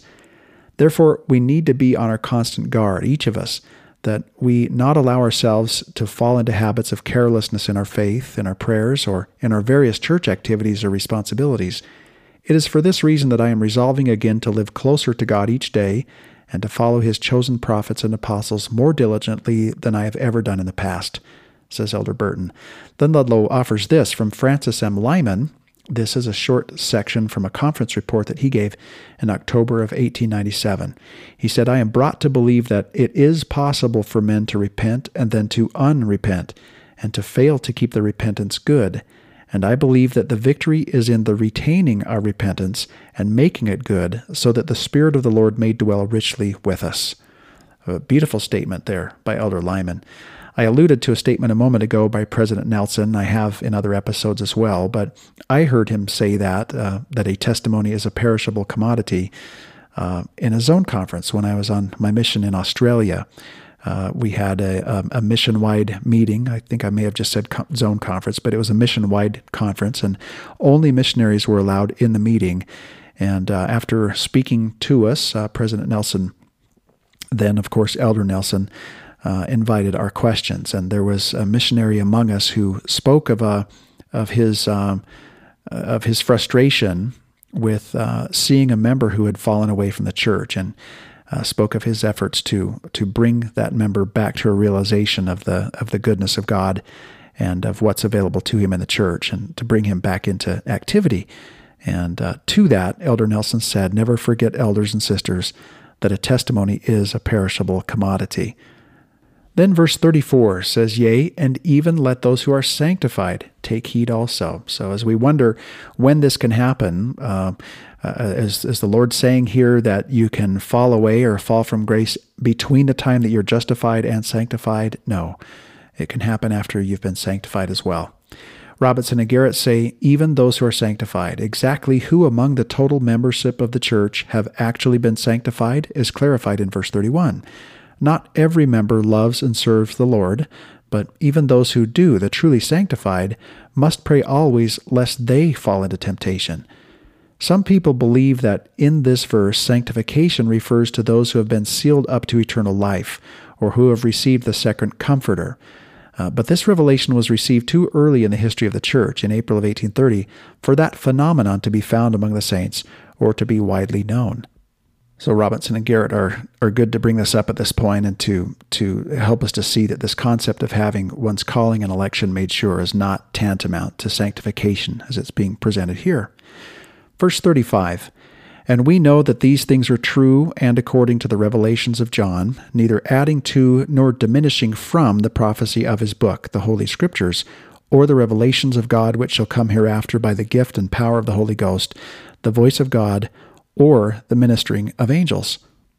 Well, of course, this phrase, uh, adding to or uh, neither diminishing from the prophecy of the book of John, is really curious. And it's um, kind of a self acknowledgement here that uh, the open canon that uh, is found in the Church of Jesus Christ of Latter day Saints does not run counter to John's stated instructions or intentions in his book. Of course, we know that the book of Revelation is out of chronological order. It's not the last thing that John wrote anyway, but it's still worth looking at here for a moment. It's interesting that the Lord would acknowledge John's statement here in verse 35. Daniel Ludlow has said that because this statement by John appears in the last book of the Bible, uh, it has been misinterpreted by some to mean there could not be any other scripture than the Bible itself. However, the Bible had not been canonized in its present form at the time John wrote the book of Revelation. Thus, he must have been referring to his own book only, or perhaps he was cautioning people not to add to, including false teachings with, in other words, or to wrest the scriptures, uh, not to add to the Holy Scriptures in that sense. So clearly that's what John did mean. And earlier in the book of Revelation, uh, he, he refers to how complete the scrolls are. Uh, so it's in that sense that the word of the Lord should not be uh, uh, mingled with the philosophies of man or with the teachings of man, but it needs to retain its purity in that sense. Robinson and Garrett have written that the revelations received through the prophet Joseph Smith and other latter day prophets reflect all of the truths that have been revealed by God since the time of Adam, neither adding to it nor diminishing from it. In nothing does the restored gospel contradict, add to, or diminish from the fullness of the gospel again, in the narrow and scriptural sense explained above in verse 9, as revealed to other prophets, including John, the last prophet of the former dispensation. Verse 36 And the Lord God has spoken it, and honor, power, and glory be rendered to his holy name, both now and ever. Amen. I think the sixth amen. So these amens create very interesting sectional divisions here as we move along in this document. Now, by these things we know is an interesting phrase. Uh, and of course, that's the Book of Mormon. And the Doctrine and Covenants student manual says the following In Doctrine and Covenants, section 20, verse 17, so we're hearkening back to verse uh, 17, the phrase by these things refers to the truths we know through the Book of Mormon. Through the Book of Mormon and the restoration of the fullness of the gospel, Latter day Saints have been given a clearer understanding of the doctrines related to our personal salvation especially the central role of Jesus Christ as our Lord and Savior. President Ezra Taft Benson taught in the 20th section of the Doctrine and Covenants, the Lord devotes several verses to summarizing the vital truths which the Book of Mormon teaches. That's a very interesting way of putting it. I've likened the order of what's being taught here to the missionary discussions, but President Benson very explicitly says that the Lord, quote, devotes several verses to summarizing the vital truths which the Book of Mormon teaches. Then he goes on by saying it speaks of God, the creation of man, the fall, the atonement, the ascension of Christ into heaven, prophets, faith, repentance, baptism, the Holy Ghost, endurance, prayer, justification and sanctification through grace, and loving and serving God. We must know these essential truths. Aaron and Ammon and their brethren in the Book of Mormon taught these same kinds of truths to the Lamanite people who were in the darkest abyss after accepting these eternal truths, the Book of Mormon states those converted Lamanites never did fall away. If our children and grandchildren are taught and heed these same truths, will they fall away? We best instruct them in the Book of Mormon at our dinner table, by our firesides, at their bedsides, and in our letters and phone calls, in all of our goings and comings, says President Benson. Now, the manual concludes by saying the phrase we know is used several times in Doctrine and Covenants, section 20, verses 17 through 36.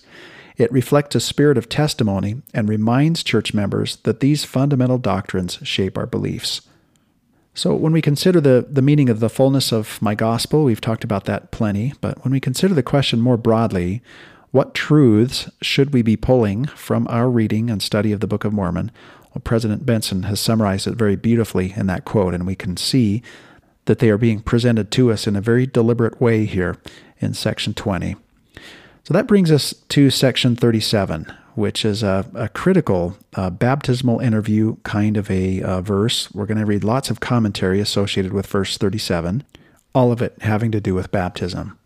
So it reads as follows And again, by way of commandment to the church concerning the manner of baptism, all those who humble themselves before God and desire to be baptized and come forth with broken hearts and contrite spirits, and witness before the church that they have truly repented of all their sins, and are willing to take upon them the name of Jesus Christ, having a determination to serve him to the end, and truly manifest by their works that they have received the Spirit of Christ unto the remission of their sins, shall be received by baptism into his church.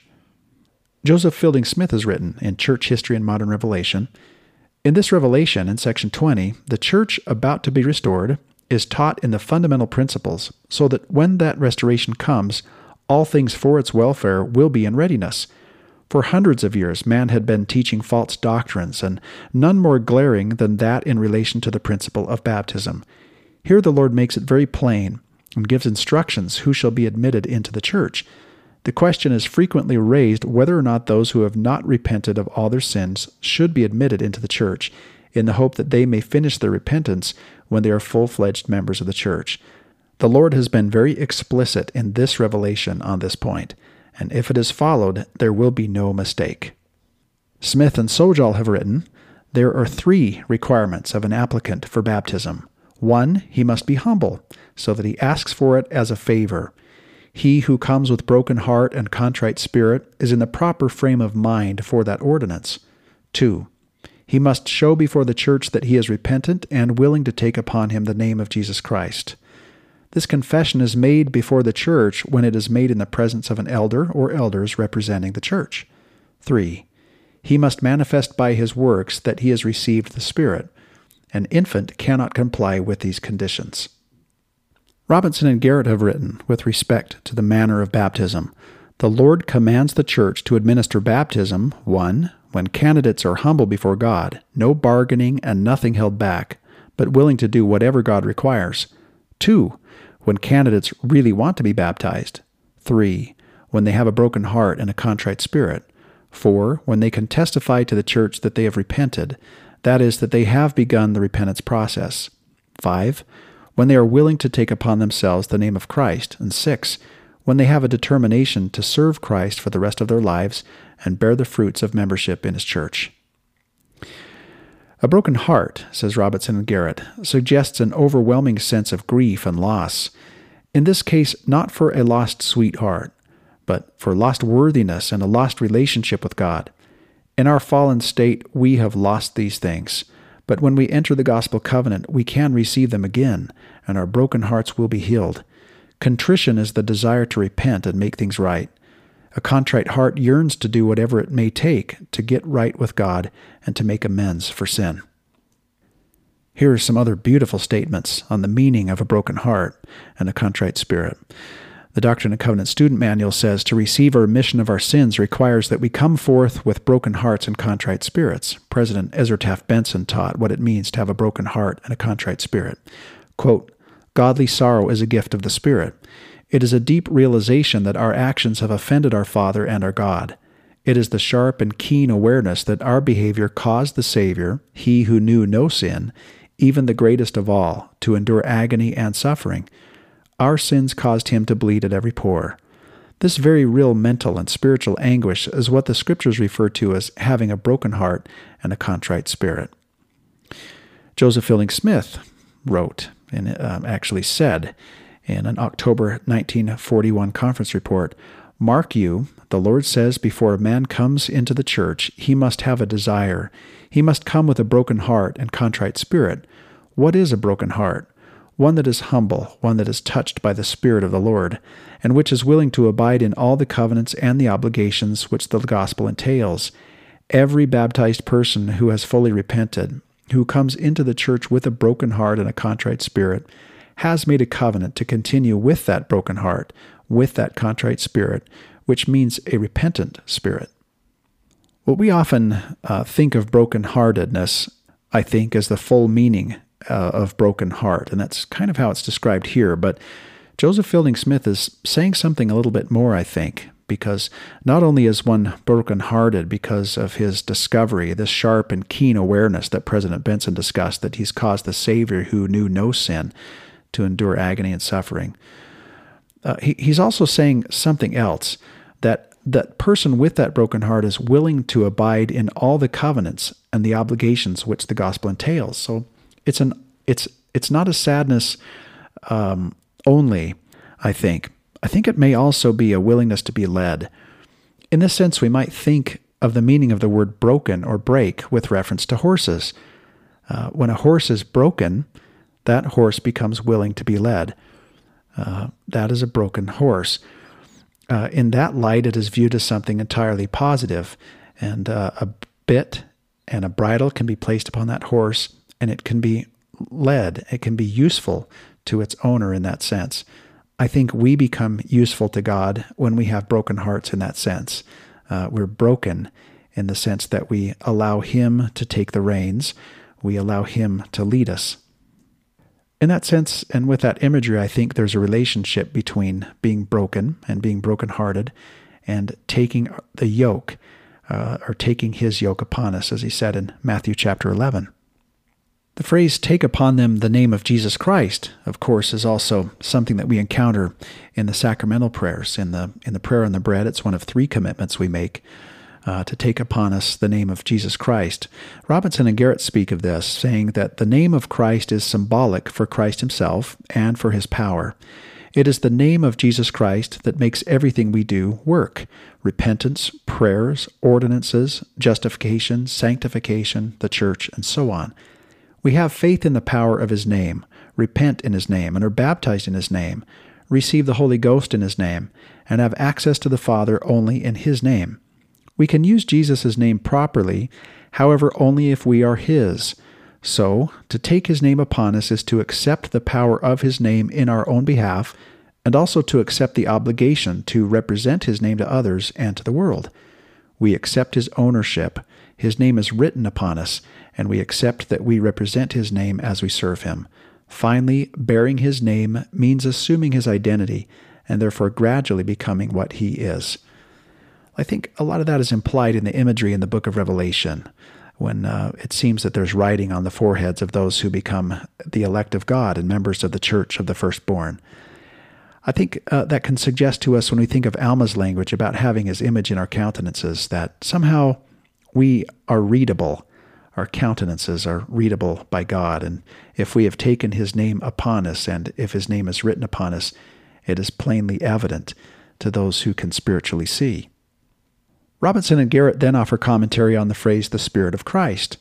Usually, the phrase Spirit of Christ refers to the Holy Ghost, just as in the sacrament prayers, the priest petitions that they may always have His Spirit to be with them, referring specifically to the Holy Ghost.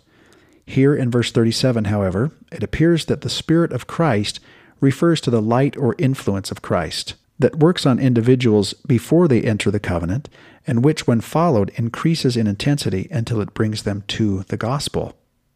And finally, Daniel Ludlow offers this commentary on the phrase in verse 37 truly manifest by their works that they have received of the Spirit of Christ unto the remission of their sins. He says Oliver Cowdery felt that the above statement was wrong, and so notified the prophet. Joseph Smith relates how Oliver was led to see the error of his thinking, and this can be found in History of the Church. Whilst thus employed in the work appointed me by my Heavenly Father, I received a letter from Oliver Cowdery, the contents of which gave me both sorrow and uneasiness. Not having that letter now in my possession, I cannot, of course, give it here in full, but merely an extract of the most prominent parts, which I can yet, and expect long to, remember. And Joseph, of course, had a prodigious memory.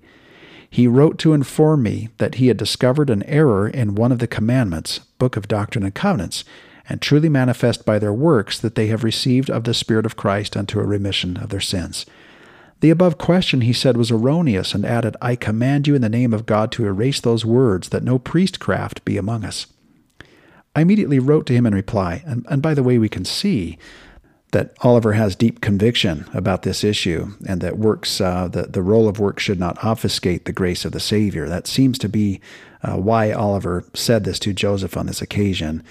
And, and he would have been plugged into that line of thinking from his previous religious experience and probably felt, since he was more educated, that uh, from time to time he needed to bring this perspective to Joseph in the, uh, well, into the creation of the canon of the church. But here's what Joseph did. He says, I immediately wrote to Oliver in reply, in which I asked him by what authority he took upon him to command me to alter or erase or to add or diminish from a revelation or commandment from Almighty God. A few days afterwards, I visited him and Mr. Whitmer's family when I found the family in general of his opinion concerning the words above quoted, and it was not without both labor and perseverance that I could prevail with any of them to reason calmly on the subject. However, Christian Whitmer at length became convinced that the sentence was reasonable and according to Scripture, and finally, with his assistance, I succeeded in bringing not only the Whitmer family, but also Oliver Cowdery to acknowledge that they had been in error, and that the sentence in dispute was in accordance with the rest of the commandment, and thus was this error rooted out. That I think is an absolutely fascinating and enlightening account, and shows that there was a tendency uh, of early members of the church to carry their the concepts of, of grace and works uh, that they had inherited from their, their their previous Christian affiliations into the doctrines and teachings of the church. And we can see that that did not prevail, but instead Joseph was a willing instrument in the Lord's hands, and that the correct words did come through him and make their way into our canon so that we can have the right concept and understanding of this relationship between works and grace, which, again, I think strangely is almost a moot point when we come to a deeper understanding of it, because Works is always implied in the exercise of faith, as James really taught so plainly. It's a natural precursor to faith and a natural extension of faith. Well, now we move into this section, or this um, division, we could say, of section 20, uh, where we talk about priesthood duties. So the duties of elders and priests and teachers are, are um, expanded upon and summarized, and, and of deacons as well. So let's begin with verse 38. The duty of the elders, priests, teachers, deacons, and members of the Church of Christ. An apostle is an elder, and it is his calling to baptize. Well, let's take a look at this more carefully for a few moments with the help of some commentary. First, this from the Doctrine and Covenant Student Manual. In the early years of the restored church, the term apostle was often applied to elders involved in missionary work. See, for example, the Lord's reference to Oliver Cowdery and David Whitmer in section 18, verse 9, and in verse 14. It is also helpful to note that at the time the revelation was recorded in Doctrine and Covenants, section 20, the office of high priest in the Melchizedek priesthood had not yet been revealed. The title elder is now used to describe any Melchizedek priesthood holder who is called to preach the gospel, regardless of his priesthood office. For example, male missionaries are addressed as elders. Also, an apostle is an elder, and it is proper to speak of members of the Quorum of the Twelve or Quorums of the Seventy by this title of elder. Robinson and Garrett tell us something similar here by saying that the difference between an elder and an apostle is not a difference of priesthood. Both hold the Melchizedek priesthood, but an apostle holds with his quorum the keys of the kingdom and has an additional special calling to be a personal witness of Christ. High priests and 70s are also elders, that is, they hold the Melchizedek priesthood, but they are also our elders who at times hold specific keys and callings. Elder is the title given to all holders of the Melchizedek priesthood. Joseph Fielding Smith has written in Church History and Modern Revelation, we learn at this time the Lord revealed that the designation elder is one applicable to the apostles and likewise to all others who hold the Melchizedek priesthood. The use of this designation makes it needless to use unnecessarily sacred terms as apostle, patriarch, high priest, etc. It is proper in general usage to speak of the apostles. the 70s, and all others holding the Melchizedek priesthood as elders. Of course, the term president, in speaking of the first presidency, is the proper designation. So this is a really wonderful additional piece of insight into this entire concept. Uh, we're learning here that it's appropriate to refer to, for example, Jeffrey R. Holland, an apostle, not as Apostle Holland, but as Elder Holland. Elder is a designation which means that one uh, holds the Melchizedek priesthood, which Elder Holland certainly does. And we don't use the term Apostle Holland, as um, uh, Joseph Fielding Smith is making clear here. So, this is a, a most important point for us. It uh, calls to mind uh, a talk that was once given. It may have only been a write up, but I think it was a talk by Elder McConkie uh, called Only an Elder. So, coming back to the text here, again, verse 38 talks about the duty of the elders, priests, teachers, and deacons and members. So, uh, first of all, it is um, to, as verse 39 says, and to ordain other elders, priests, teachers, and deacons, and to administer bread and wine, the emblem of the flesh and blood of Christ. And of course, uh, that was done at this first meeting of the church and to confirm those who are baptized into the church by the laying on of hands for the baptism of fire and the Holy Ghost according to the Scriptures, and to teach, expound, exhort, baptize, and watch over the church, and to confirm the church by the laying on of the hands and the giving of the Holy Ghost, and to take the lead of all meetings. This is almost a way of looking at the ministry of the Savior himself. As we read these priesthood duties, we can consider what we are given in the scriptures about the way in which the Savior interacted with the people. He also administered the emblems of his sacrifice uh, to the Nephites, and of course, he did that in the upper room with his disciples as well. And we can see that his hands were used in healing others, and that he expounded on the scriptures, and that he taught and exhorted, and he watched over the church.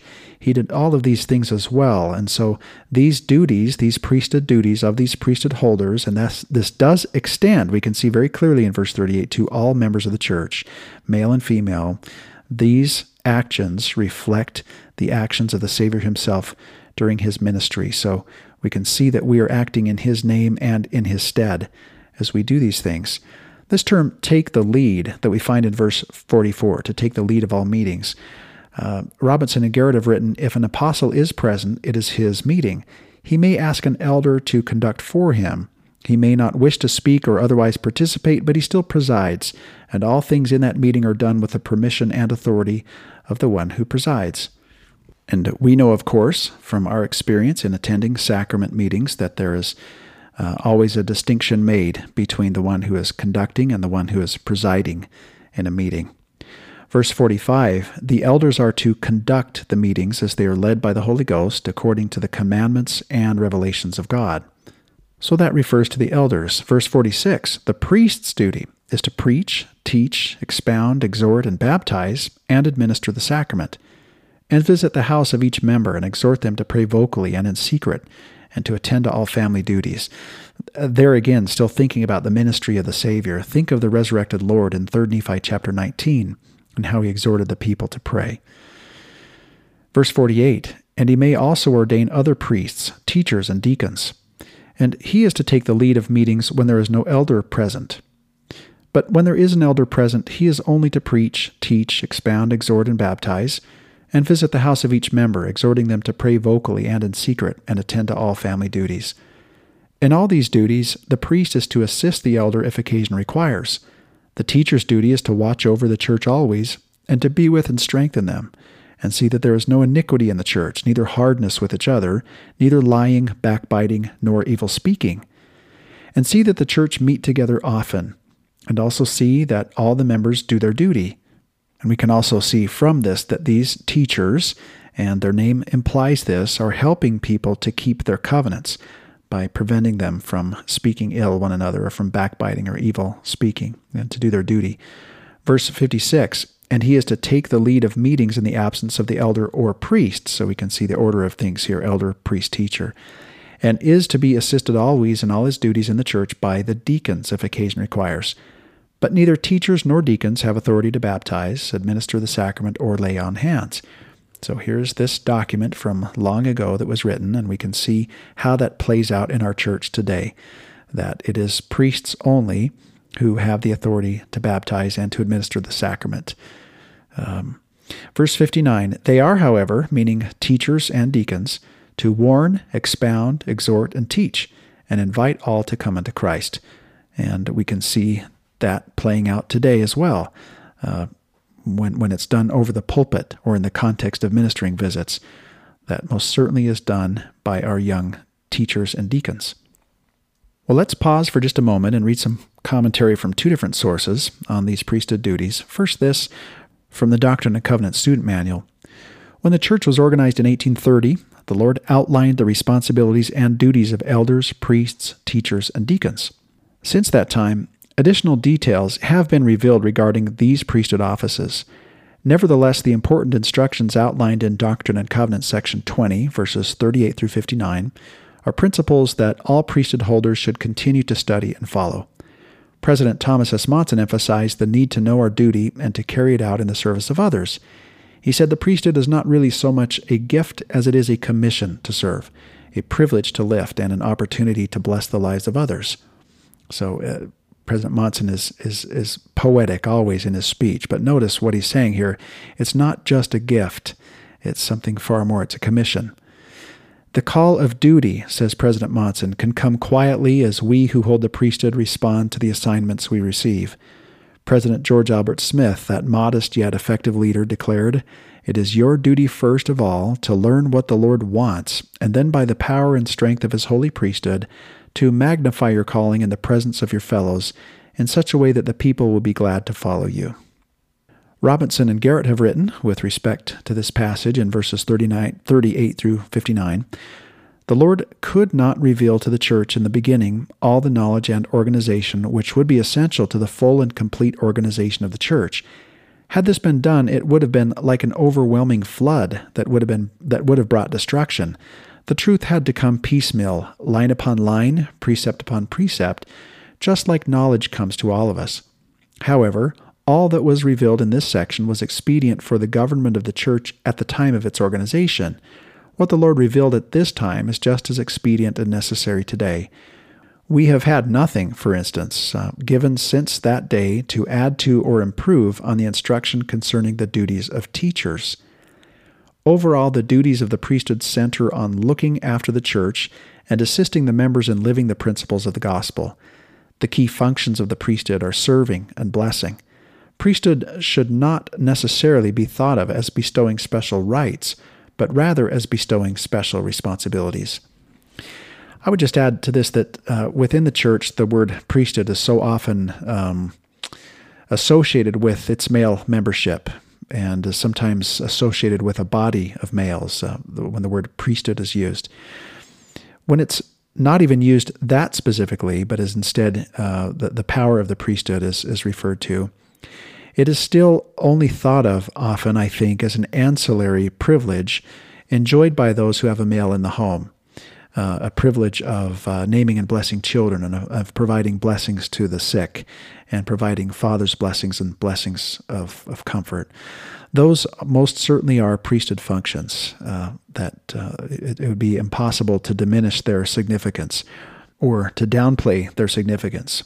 But I do believe and have come to believe in my study of the scriptures and in my own role in the church that the most fundamental meaning of the priesthood is that it is the power of God unto salvation.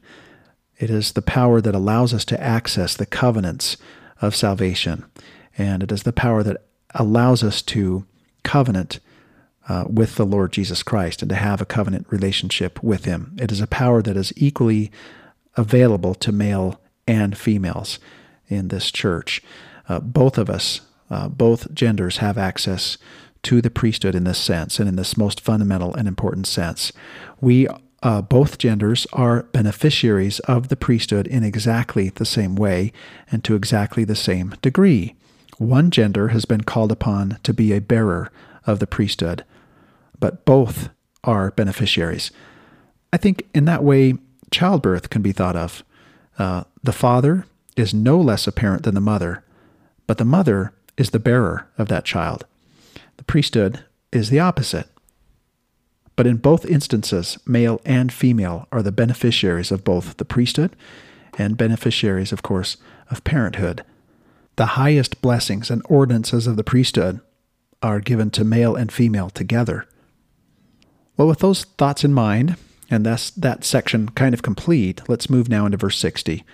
Every elder, priest, teacher, or deacon is to be ordained according to the gifts and callings of God unto him, and he is to be ordained by the power of the Holy Ghost, which is in the one who ordains him. In other words, as Robinson and Garrett put it, uh, office in the priesthood cannot come by self appointment. A man must be ordained in proper order by one who already holds the priesthood. The effective power in ordination is the power of the Holy Ghost. So the Holy Ghost is the effective mediating power, if I'm saying that correctly. But there is no self appointment. Uh, and that's, a, of course, a very important distinction between us, uh, members of the Church of Jesus Christ of Latter day Saints, and other Christian religions who do believe in a form of self appointment. Uh, not in our church, and we most certainly trace our priesthood ordinations right back to Joseph Smith himself and to John the Baptist and to Peter, James, and John. Verse 61 The several elders comprising this church of Christ are to meet in conference once in three months or from time to time as said conferences shall direct or appoint.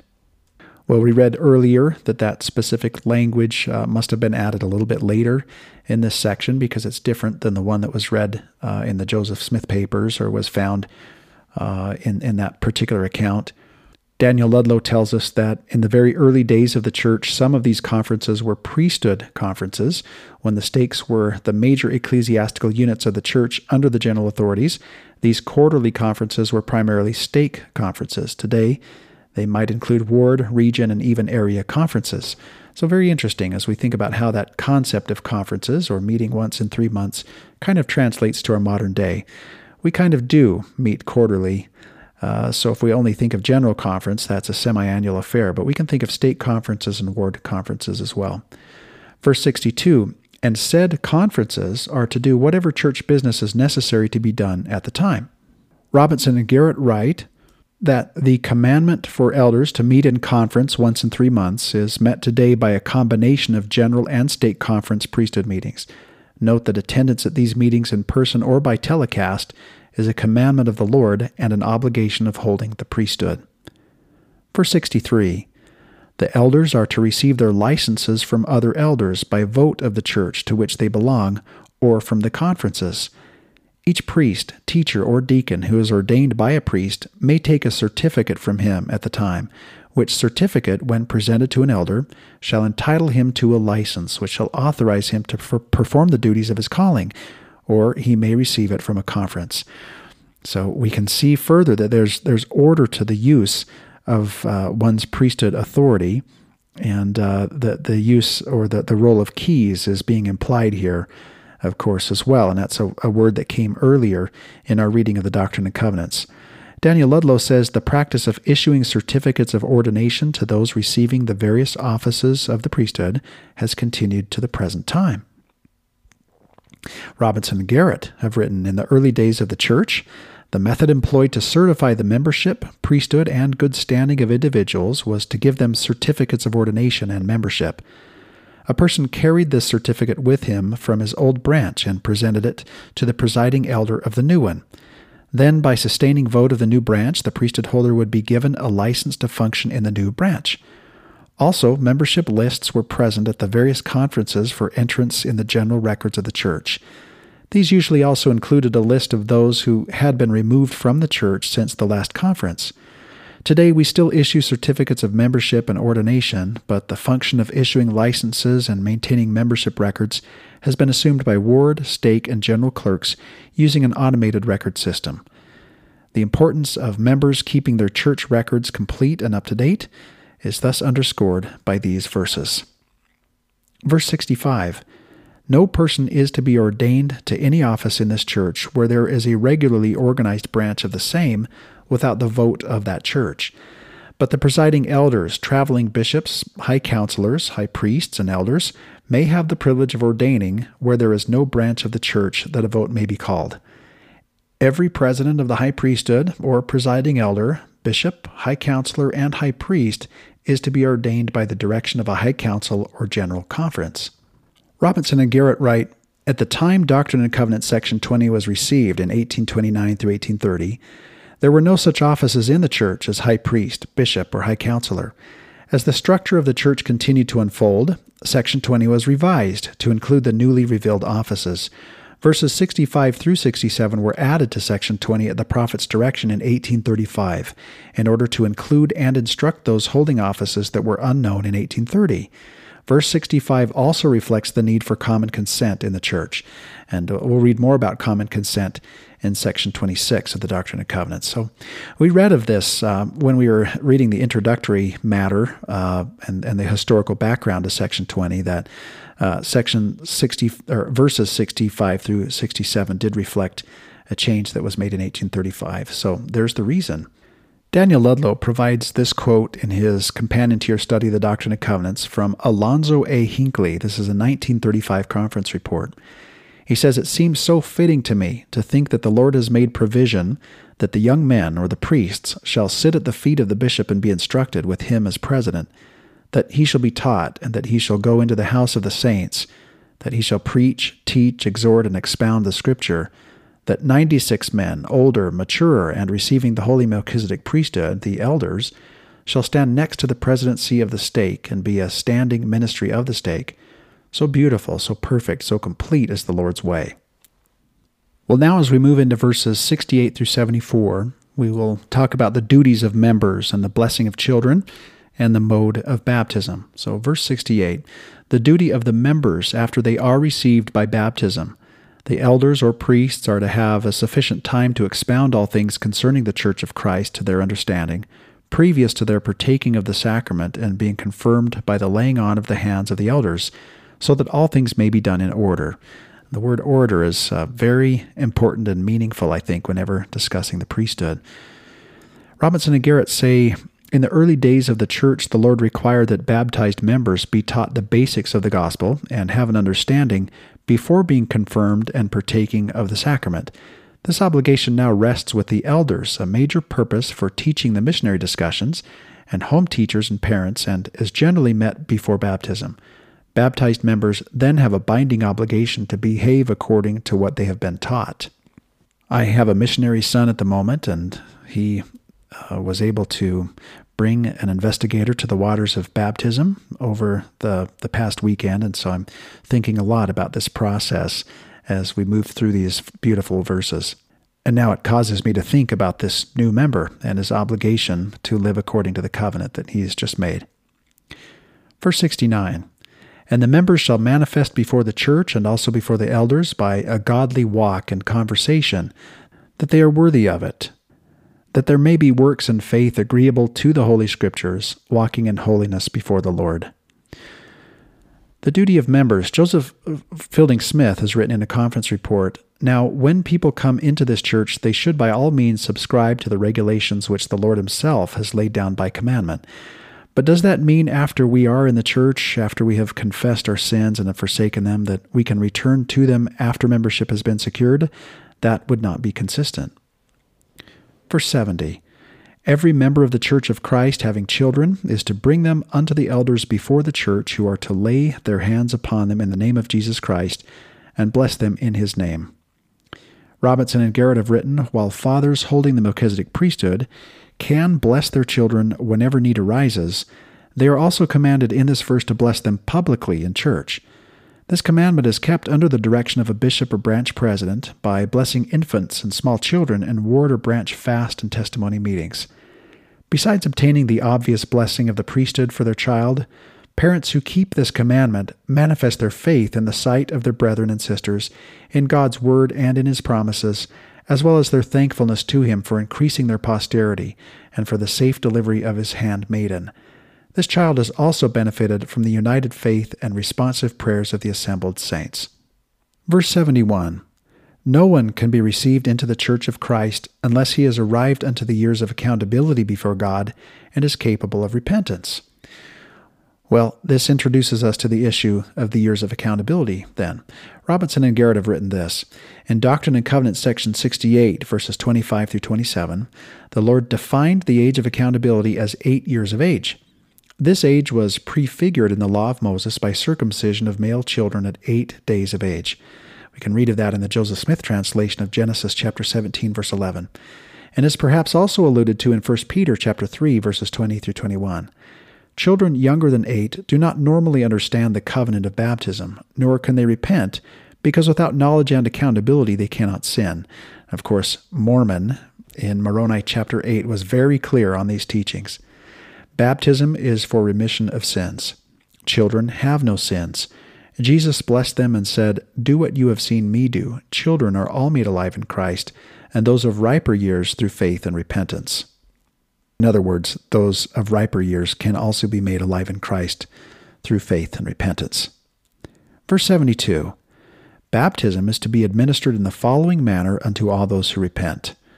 The person who is called of God and has authority from Jesus Christ to baptize shall go down into the water with the person who has presented himself or herself for baptism, and shall say, calling him or her by name, Having been commissioned of Jesus Christ, I baptize you in the name of the Father, and of the Son, and of the Holy Ghost. Amen. Then shall he immerse him or her in the water, and come forth again out of the water. So, there, of course, is very clear instruction on the manner and mode of baptism by immersion for the remission of sins. And if we were able to see this very first church meeting in Fayette uh, at the Whitmer home, we would see that uh, many baptisms took place on this occasion as well. Daniel Ludlow has written The mode of baptism is here taught. This is in conformity with all that is recorded in the New Testament and makes it clear that the teachings in the world called baptism by sprinkling or pouring water on the head is a false doctrine. We are taught that baptism is only by immersion and that it cannot be performed except it be by one who has divine authority. The elder or the priest shall go down into the water with the candidate, and after repeating the prayer the Lord has given for that ordinance, shall immerse the candidate in water. Another point which should be remembered is that no one can be received into the Church of Christ unless he has arrived unto the years of accountability before God and is capable of repentance. And there Ludlow says to see Moroni chapter 8. Robinson and Garrett have written, The Lord has revealed to the church that baptism is to be by complete immersion. And again, in verse 74, it says, Immerse him or her, following the ancient pattern. The consensus of biblical scholars is that Jewish and Christian baptism in the first century was also by immersion. In fact, the verb baptize in Greek is normally translated as to immerse or to dip. Well, now that we've discussed baptism, and now that section 20 has discussed baptism so thoroughly and adds to the understanding of baptism that we gain in our reading of the Book of Mormon, uh, we now very naturally move into the teachings regarding the sacrament. And in fact, we're given explicitly the sacramental prayers herein. So, verse 75 says, It is expedient that the church meet together often to partake of bread and wine in the remembrance of the Lord Jesus. What perhaps we could also add to this is that the baptismal covenant, the terms of that covenant, are laid out here, really, in uh, verse 37 of section 20. But when the prayer of baptism itself is given, and one is immersed in the water, the, the prayer that precedes that in that ordinance, that prayer does not rehearse the terms of the covenant of baptism. Uh, that's unique. Instead, the terms of the covenant of baptism seem to be rehearsed in the sacramental prayer. And uh, we'll move through those prayers here in just a moment. First of all, this from Robinson and Garrett Jesus' body is the bread of life or the manna from heaven.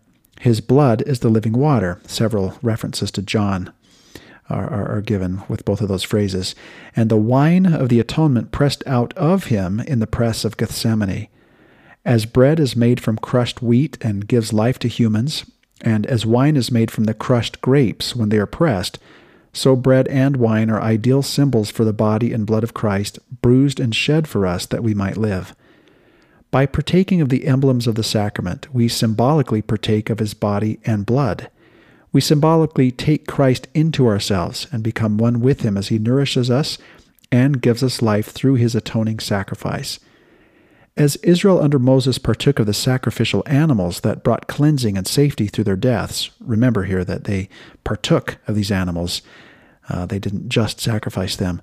So we partake symbolically of the Lamb of God, sacrificed to bring us cleansing and salvation. Also, when we partake of the bread and wine or water in faith and repentance, we receive the same blessings and restore the same covenants as at our baptism. And just as though who those who are baptized are then given the gift of the Holy Ghost, so those who partake of the sacrament in good faith will then always have his Spirit to be with them. Because the bread and wine are symbolic only and are partaken of in remembrance only, and not as a literal transubstantiation, it does not matter what we eat or drink in order to remember his body and blood. Consequently, it is common throughout the Church today to use bread and water for the emblems of the sacrament. This is in accordance with the revelation received two months after Section 20 was canonized, uh, as Doctrine and Covenants, Section 27. When that section was received, wine and water were used interchangeably for the sacrament until about the turn of the century. Since that time, pure water has uniformly been the content of the cup. Robinson and Garrett's uh, use of the term content of the cup, I think, is, is quite thought provoking, actually. Uh, Elder Holland recently spoke of the way in which uh, that cup is passed to us during the sacramental ordinance, and we can think about the cup, the bitter cup that the Savior elected to take. So the contents of that cup uh, are reflected in the contents of that small cup that we take when we partake of the water. Reynolds and Sjodahl have written, or excuse me, Smith and Sjodahl, bread and wine, these are the emblems. Bread is the proper emblem of the spiritual food we receive in the sacrament. Wine is here used as a synonym for the cup, the term found in Matthew chapter 26, verse 27, uh, the same one that Elder Holland alluded to. The essential part of the sacrament is that those who partake of it receive broken bread and drink of the cup in remembrance of the broken body and the spilt blood of the Redeemer, for the broken bread and the cup are the emblems. Both must be blessed, and both must be received by the communicants. Joseph Fielding Smith has written, The Lord has given to the church very few forms. In the ordinance of baptism, definite words are given, which must be used by the priest or elder who officiates. The blessings on the sacrament are also set prayers. So now, as we move into verse 76, we will read just how the sacrament is to be administered. And the elder or priest shall administer it, and after this manner shall he administer it. He shall kneel with the church and call upon the Father in solemn prayer, saying. So before moving into that, I would just uh, just add that we use the word sacrament so interchangeably with um, with with this ordinance. Uh, but the word isn't used quite that way in the text itself. Uh, in a summary of the text, it is. It says sacramental prayers. But I think we do well to remember that there is a broader meaning to the word sacrament. Uh, but its most common manifestation for us as members of the church is this sacred weekly ordinance of partaking of bread and wine in remembrance of the Lord Jesus. So, with that established, we just read this phrase that uh, the, members of the church shall kneel with the elders of the church, or so it seems that that's the implication in verse 76. And it appears, says Robinson and Garrett, that in the early days the entire church knelt when the sacrament was blessed, just as in the Book of Mormon. We read of that in Moroni chapter 4, verses 1 through 2. This is largely impractical in modern congregations, though we must still have an attitude of humility and bend the knees of our hearts as the priest offers the prayers. It should be noted that all such changes in practice have been inspired with prophetic authorization.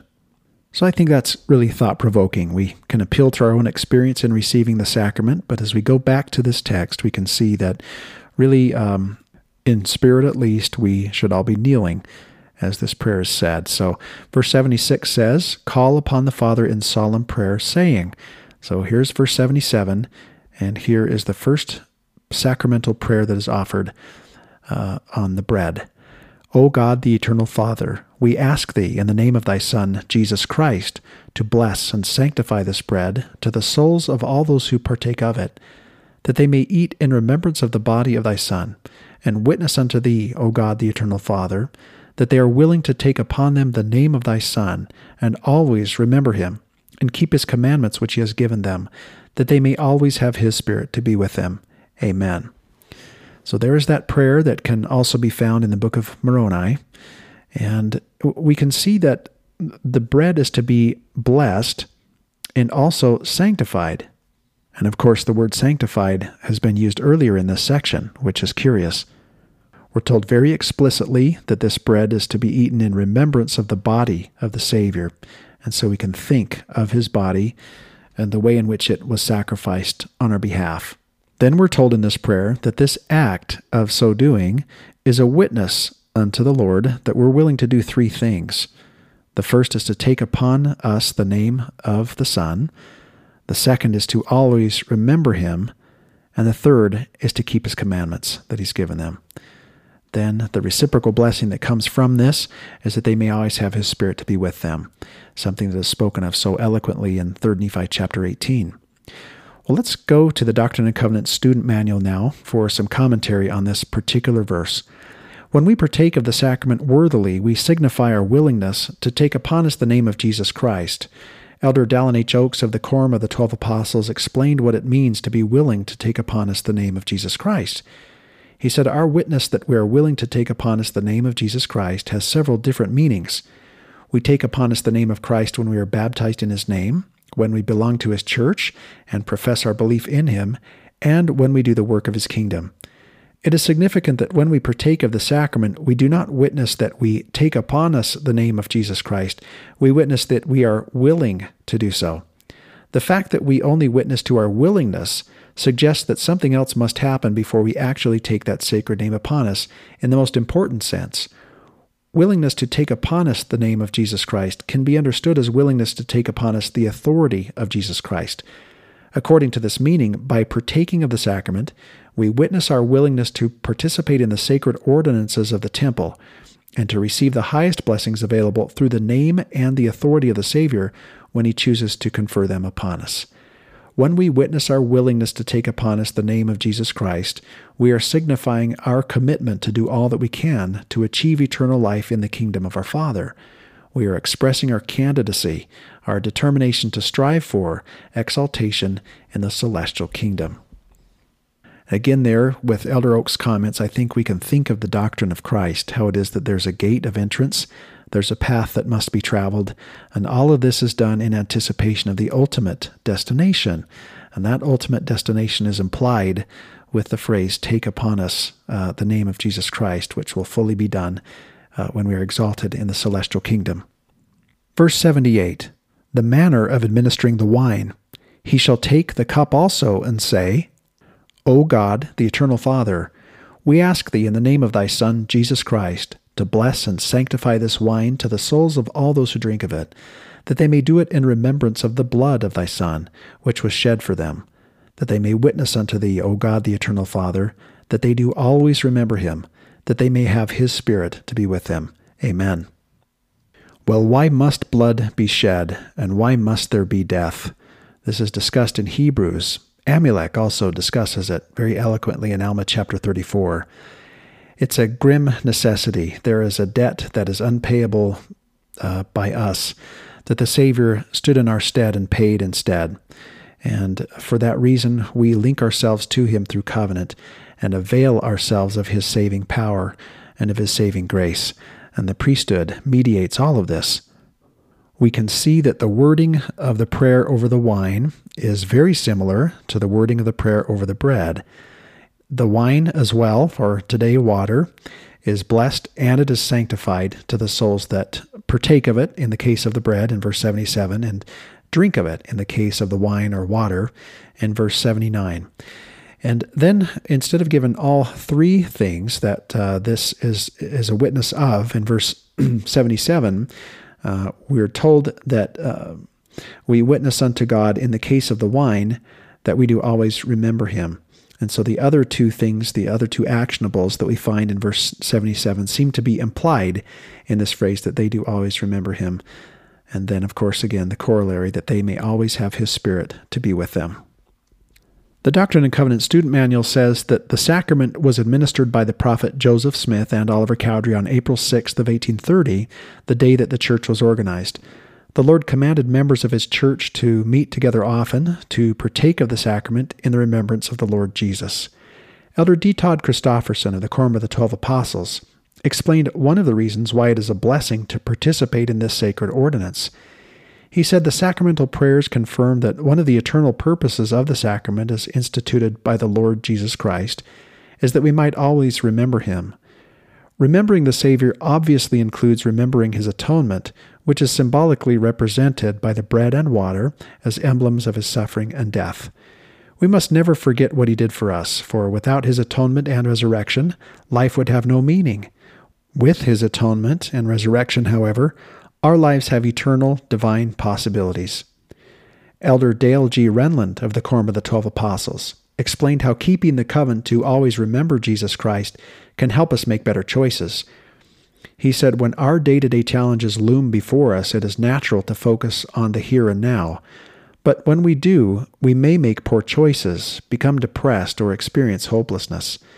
Because of this human tendency, prophets have admonished us to remember the eternal perspective. Only then can we successfully navigate mortality. Each Sunday, the sacrament helps us remember God's goodness and marvelous promises.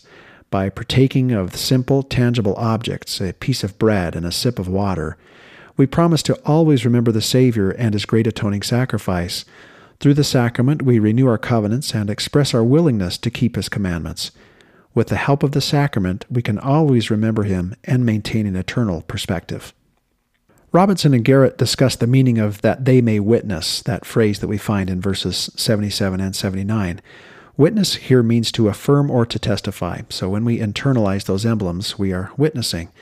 Thus, this portion of the prayer states that those partaking of the sacrament intend to affirm that they are willing to take his name upon them, that they are willing to remember Christ, and that they are willing to keep his commandments, those three things.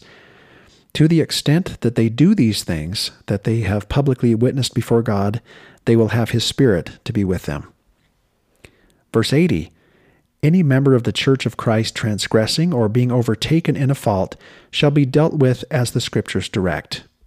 And of course, the Book of Mormon offers quite a lot of instruction on that subject. Joseph Fielding Smith has written The Lord anticipated the fact that there would be transgressors in the church. We are reminded of the parable of the net cast into the sea, which gathered all kinds, some of which had to be thrown away. As long as the world remains in its present condition, there will be those who will not endure to the end. There will be the fault finders, the critics of those who hold the priesthood and the doctrines of the church. Therefore, it is necessary that regulations be given for treating all transgressors fairly and with justice, where the extreme penalty is inflicted, the names of those expelled are no longer to be kept on the records, but are to be blotted out. Verse 81 It shall be the duty of the several churches composing the Church of Christ to send one or more of their teachers to attend to the several conferences held by the elders of the church, with a list of the names of the several members uniting themselves with the church since the last conference or send by the hand of some priest, so that a regular list of all the names of the whole church may be kept in a book by one of the elders, whomsoever the other elders shall appoint from time to time. So there are clerical duties that accompany the performance of these ordinances. We can see that very clearly here and earlier in section 20. Verse 83 And also if any have been expelled from the church, so that their names may be blotted out of the general church record of names. And the Book of Mormon has similar language. Robinson and Garrett say the Lord, from the very beginning of the church, has allowed for the excommunication of those who violate their covenants and refuse to repent. When an excommunication takes place, the name of the excommunicated person is removed from the records of the church. By this action, they are mercifully released from covenants they will not keep, and they are returned to the world. Unfortunately, they are also denied certain benefits of the atonement and can re enter the kingdom only through subsequent repentance and eventual baptism. But as we can see, and as uh, Robinson and Garrett point out, there is mercy in this because they're released from the covenants they will not keep. Very interesting language. Verse 84 All members removing from the church where they reside, if going to a church where they are not known, may take a letter certifying that they are regular members and in good standing, which certificate may be signed by an elder or priest if the member receiving this letter is personally acquainted with the elder or priest or it may be signed by the teachers or deacons of this church. It's remarkable foresight, I think, in this document. anticipating the need for membership records that will be kept and curated and transferred and assigned from one branch or ward to another when members uh, move from one place to another. Um, that was foreseen, of course, by the Lord and was included in this document, uh, even though the context for its original um, introduction, of course, was such a small, small meeting. It makes us think, of course, of, of Joseph Smith's statement uh, later about um, those present knowing no more about the future and destiny of this of this church than babes upon their mother's laps. Joseph Fielding Smith has written, The matter of record keeping is one of the most important duties devolving on the church, and this is in church history and modern revelation. If a man values his membership in the church, he will guard with the most jealous care his standing in the ward or branch to which he belongs. One of the most deplorable things with which we have to contend is the fact that members of the church will move from one ward or branch to another and fail to keep in touch with the local organization of the church. Sometimes this is done because such members desire to hide and avoid being handled for their standing. Others do this evil thing because they are afraid they will be called upon to attend to church duties, others out of pure neglect. Membership in the church is our very valued possession and treasure. Why? Because without it we are deprived, not only of the fellowship of the church, but of all its blessings, and a continued course of aloofness will in time place us outside the pale of the church entirely. Well, today it's common, I think, to differentiate between having an abiding belief in Jesus Christ and belonging to any one particular church. And those two things are separated and parsed out one from another. But here we can see that in the Lord's church and in, in the context of his plan, there is perfect unity between having an abiding belief with the in the Savior and having a covenant relationship with him and in belonging to his church.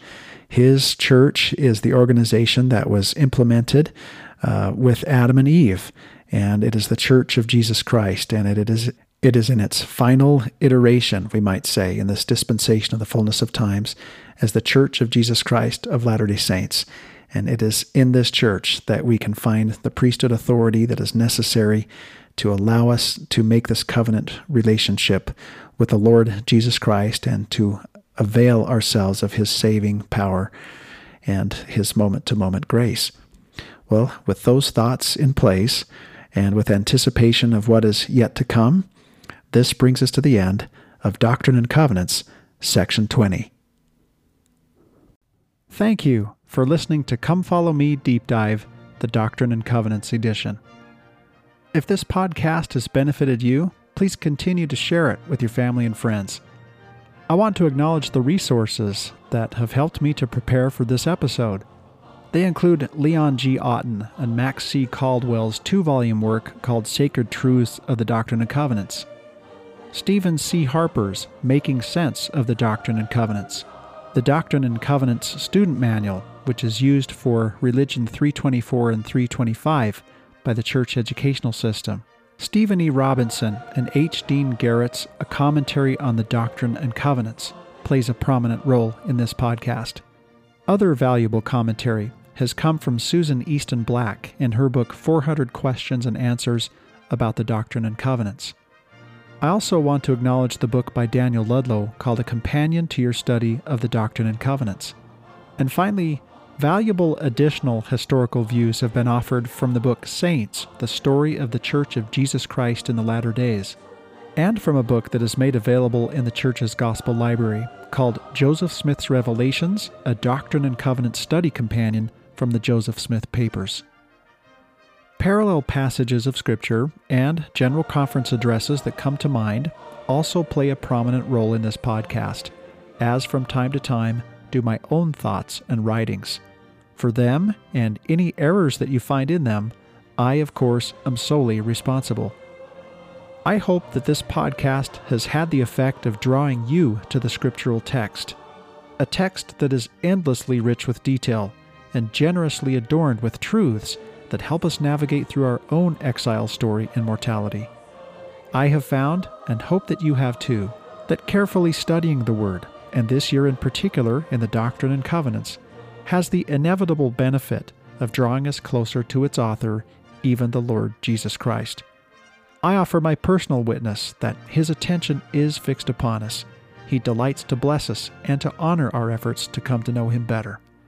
So, have a wonderful day keep in touch. You can find me at barryhillam.com. And thank you for listening.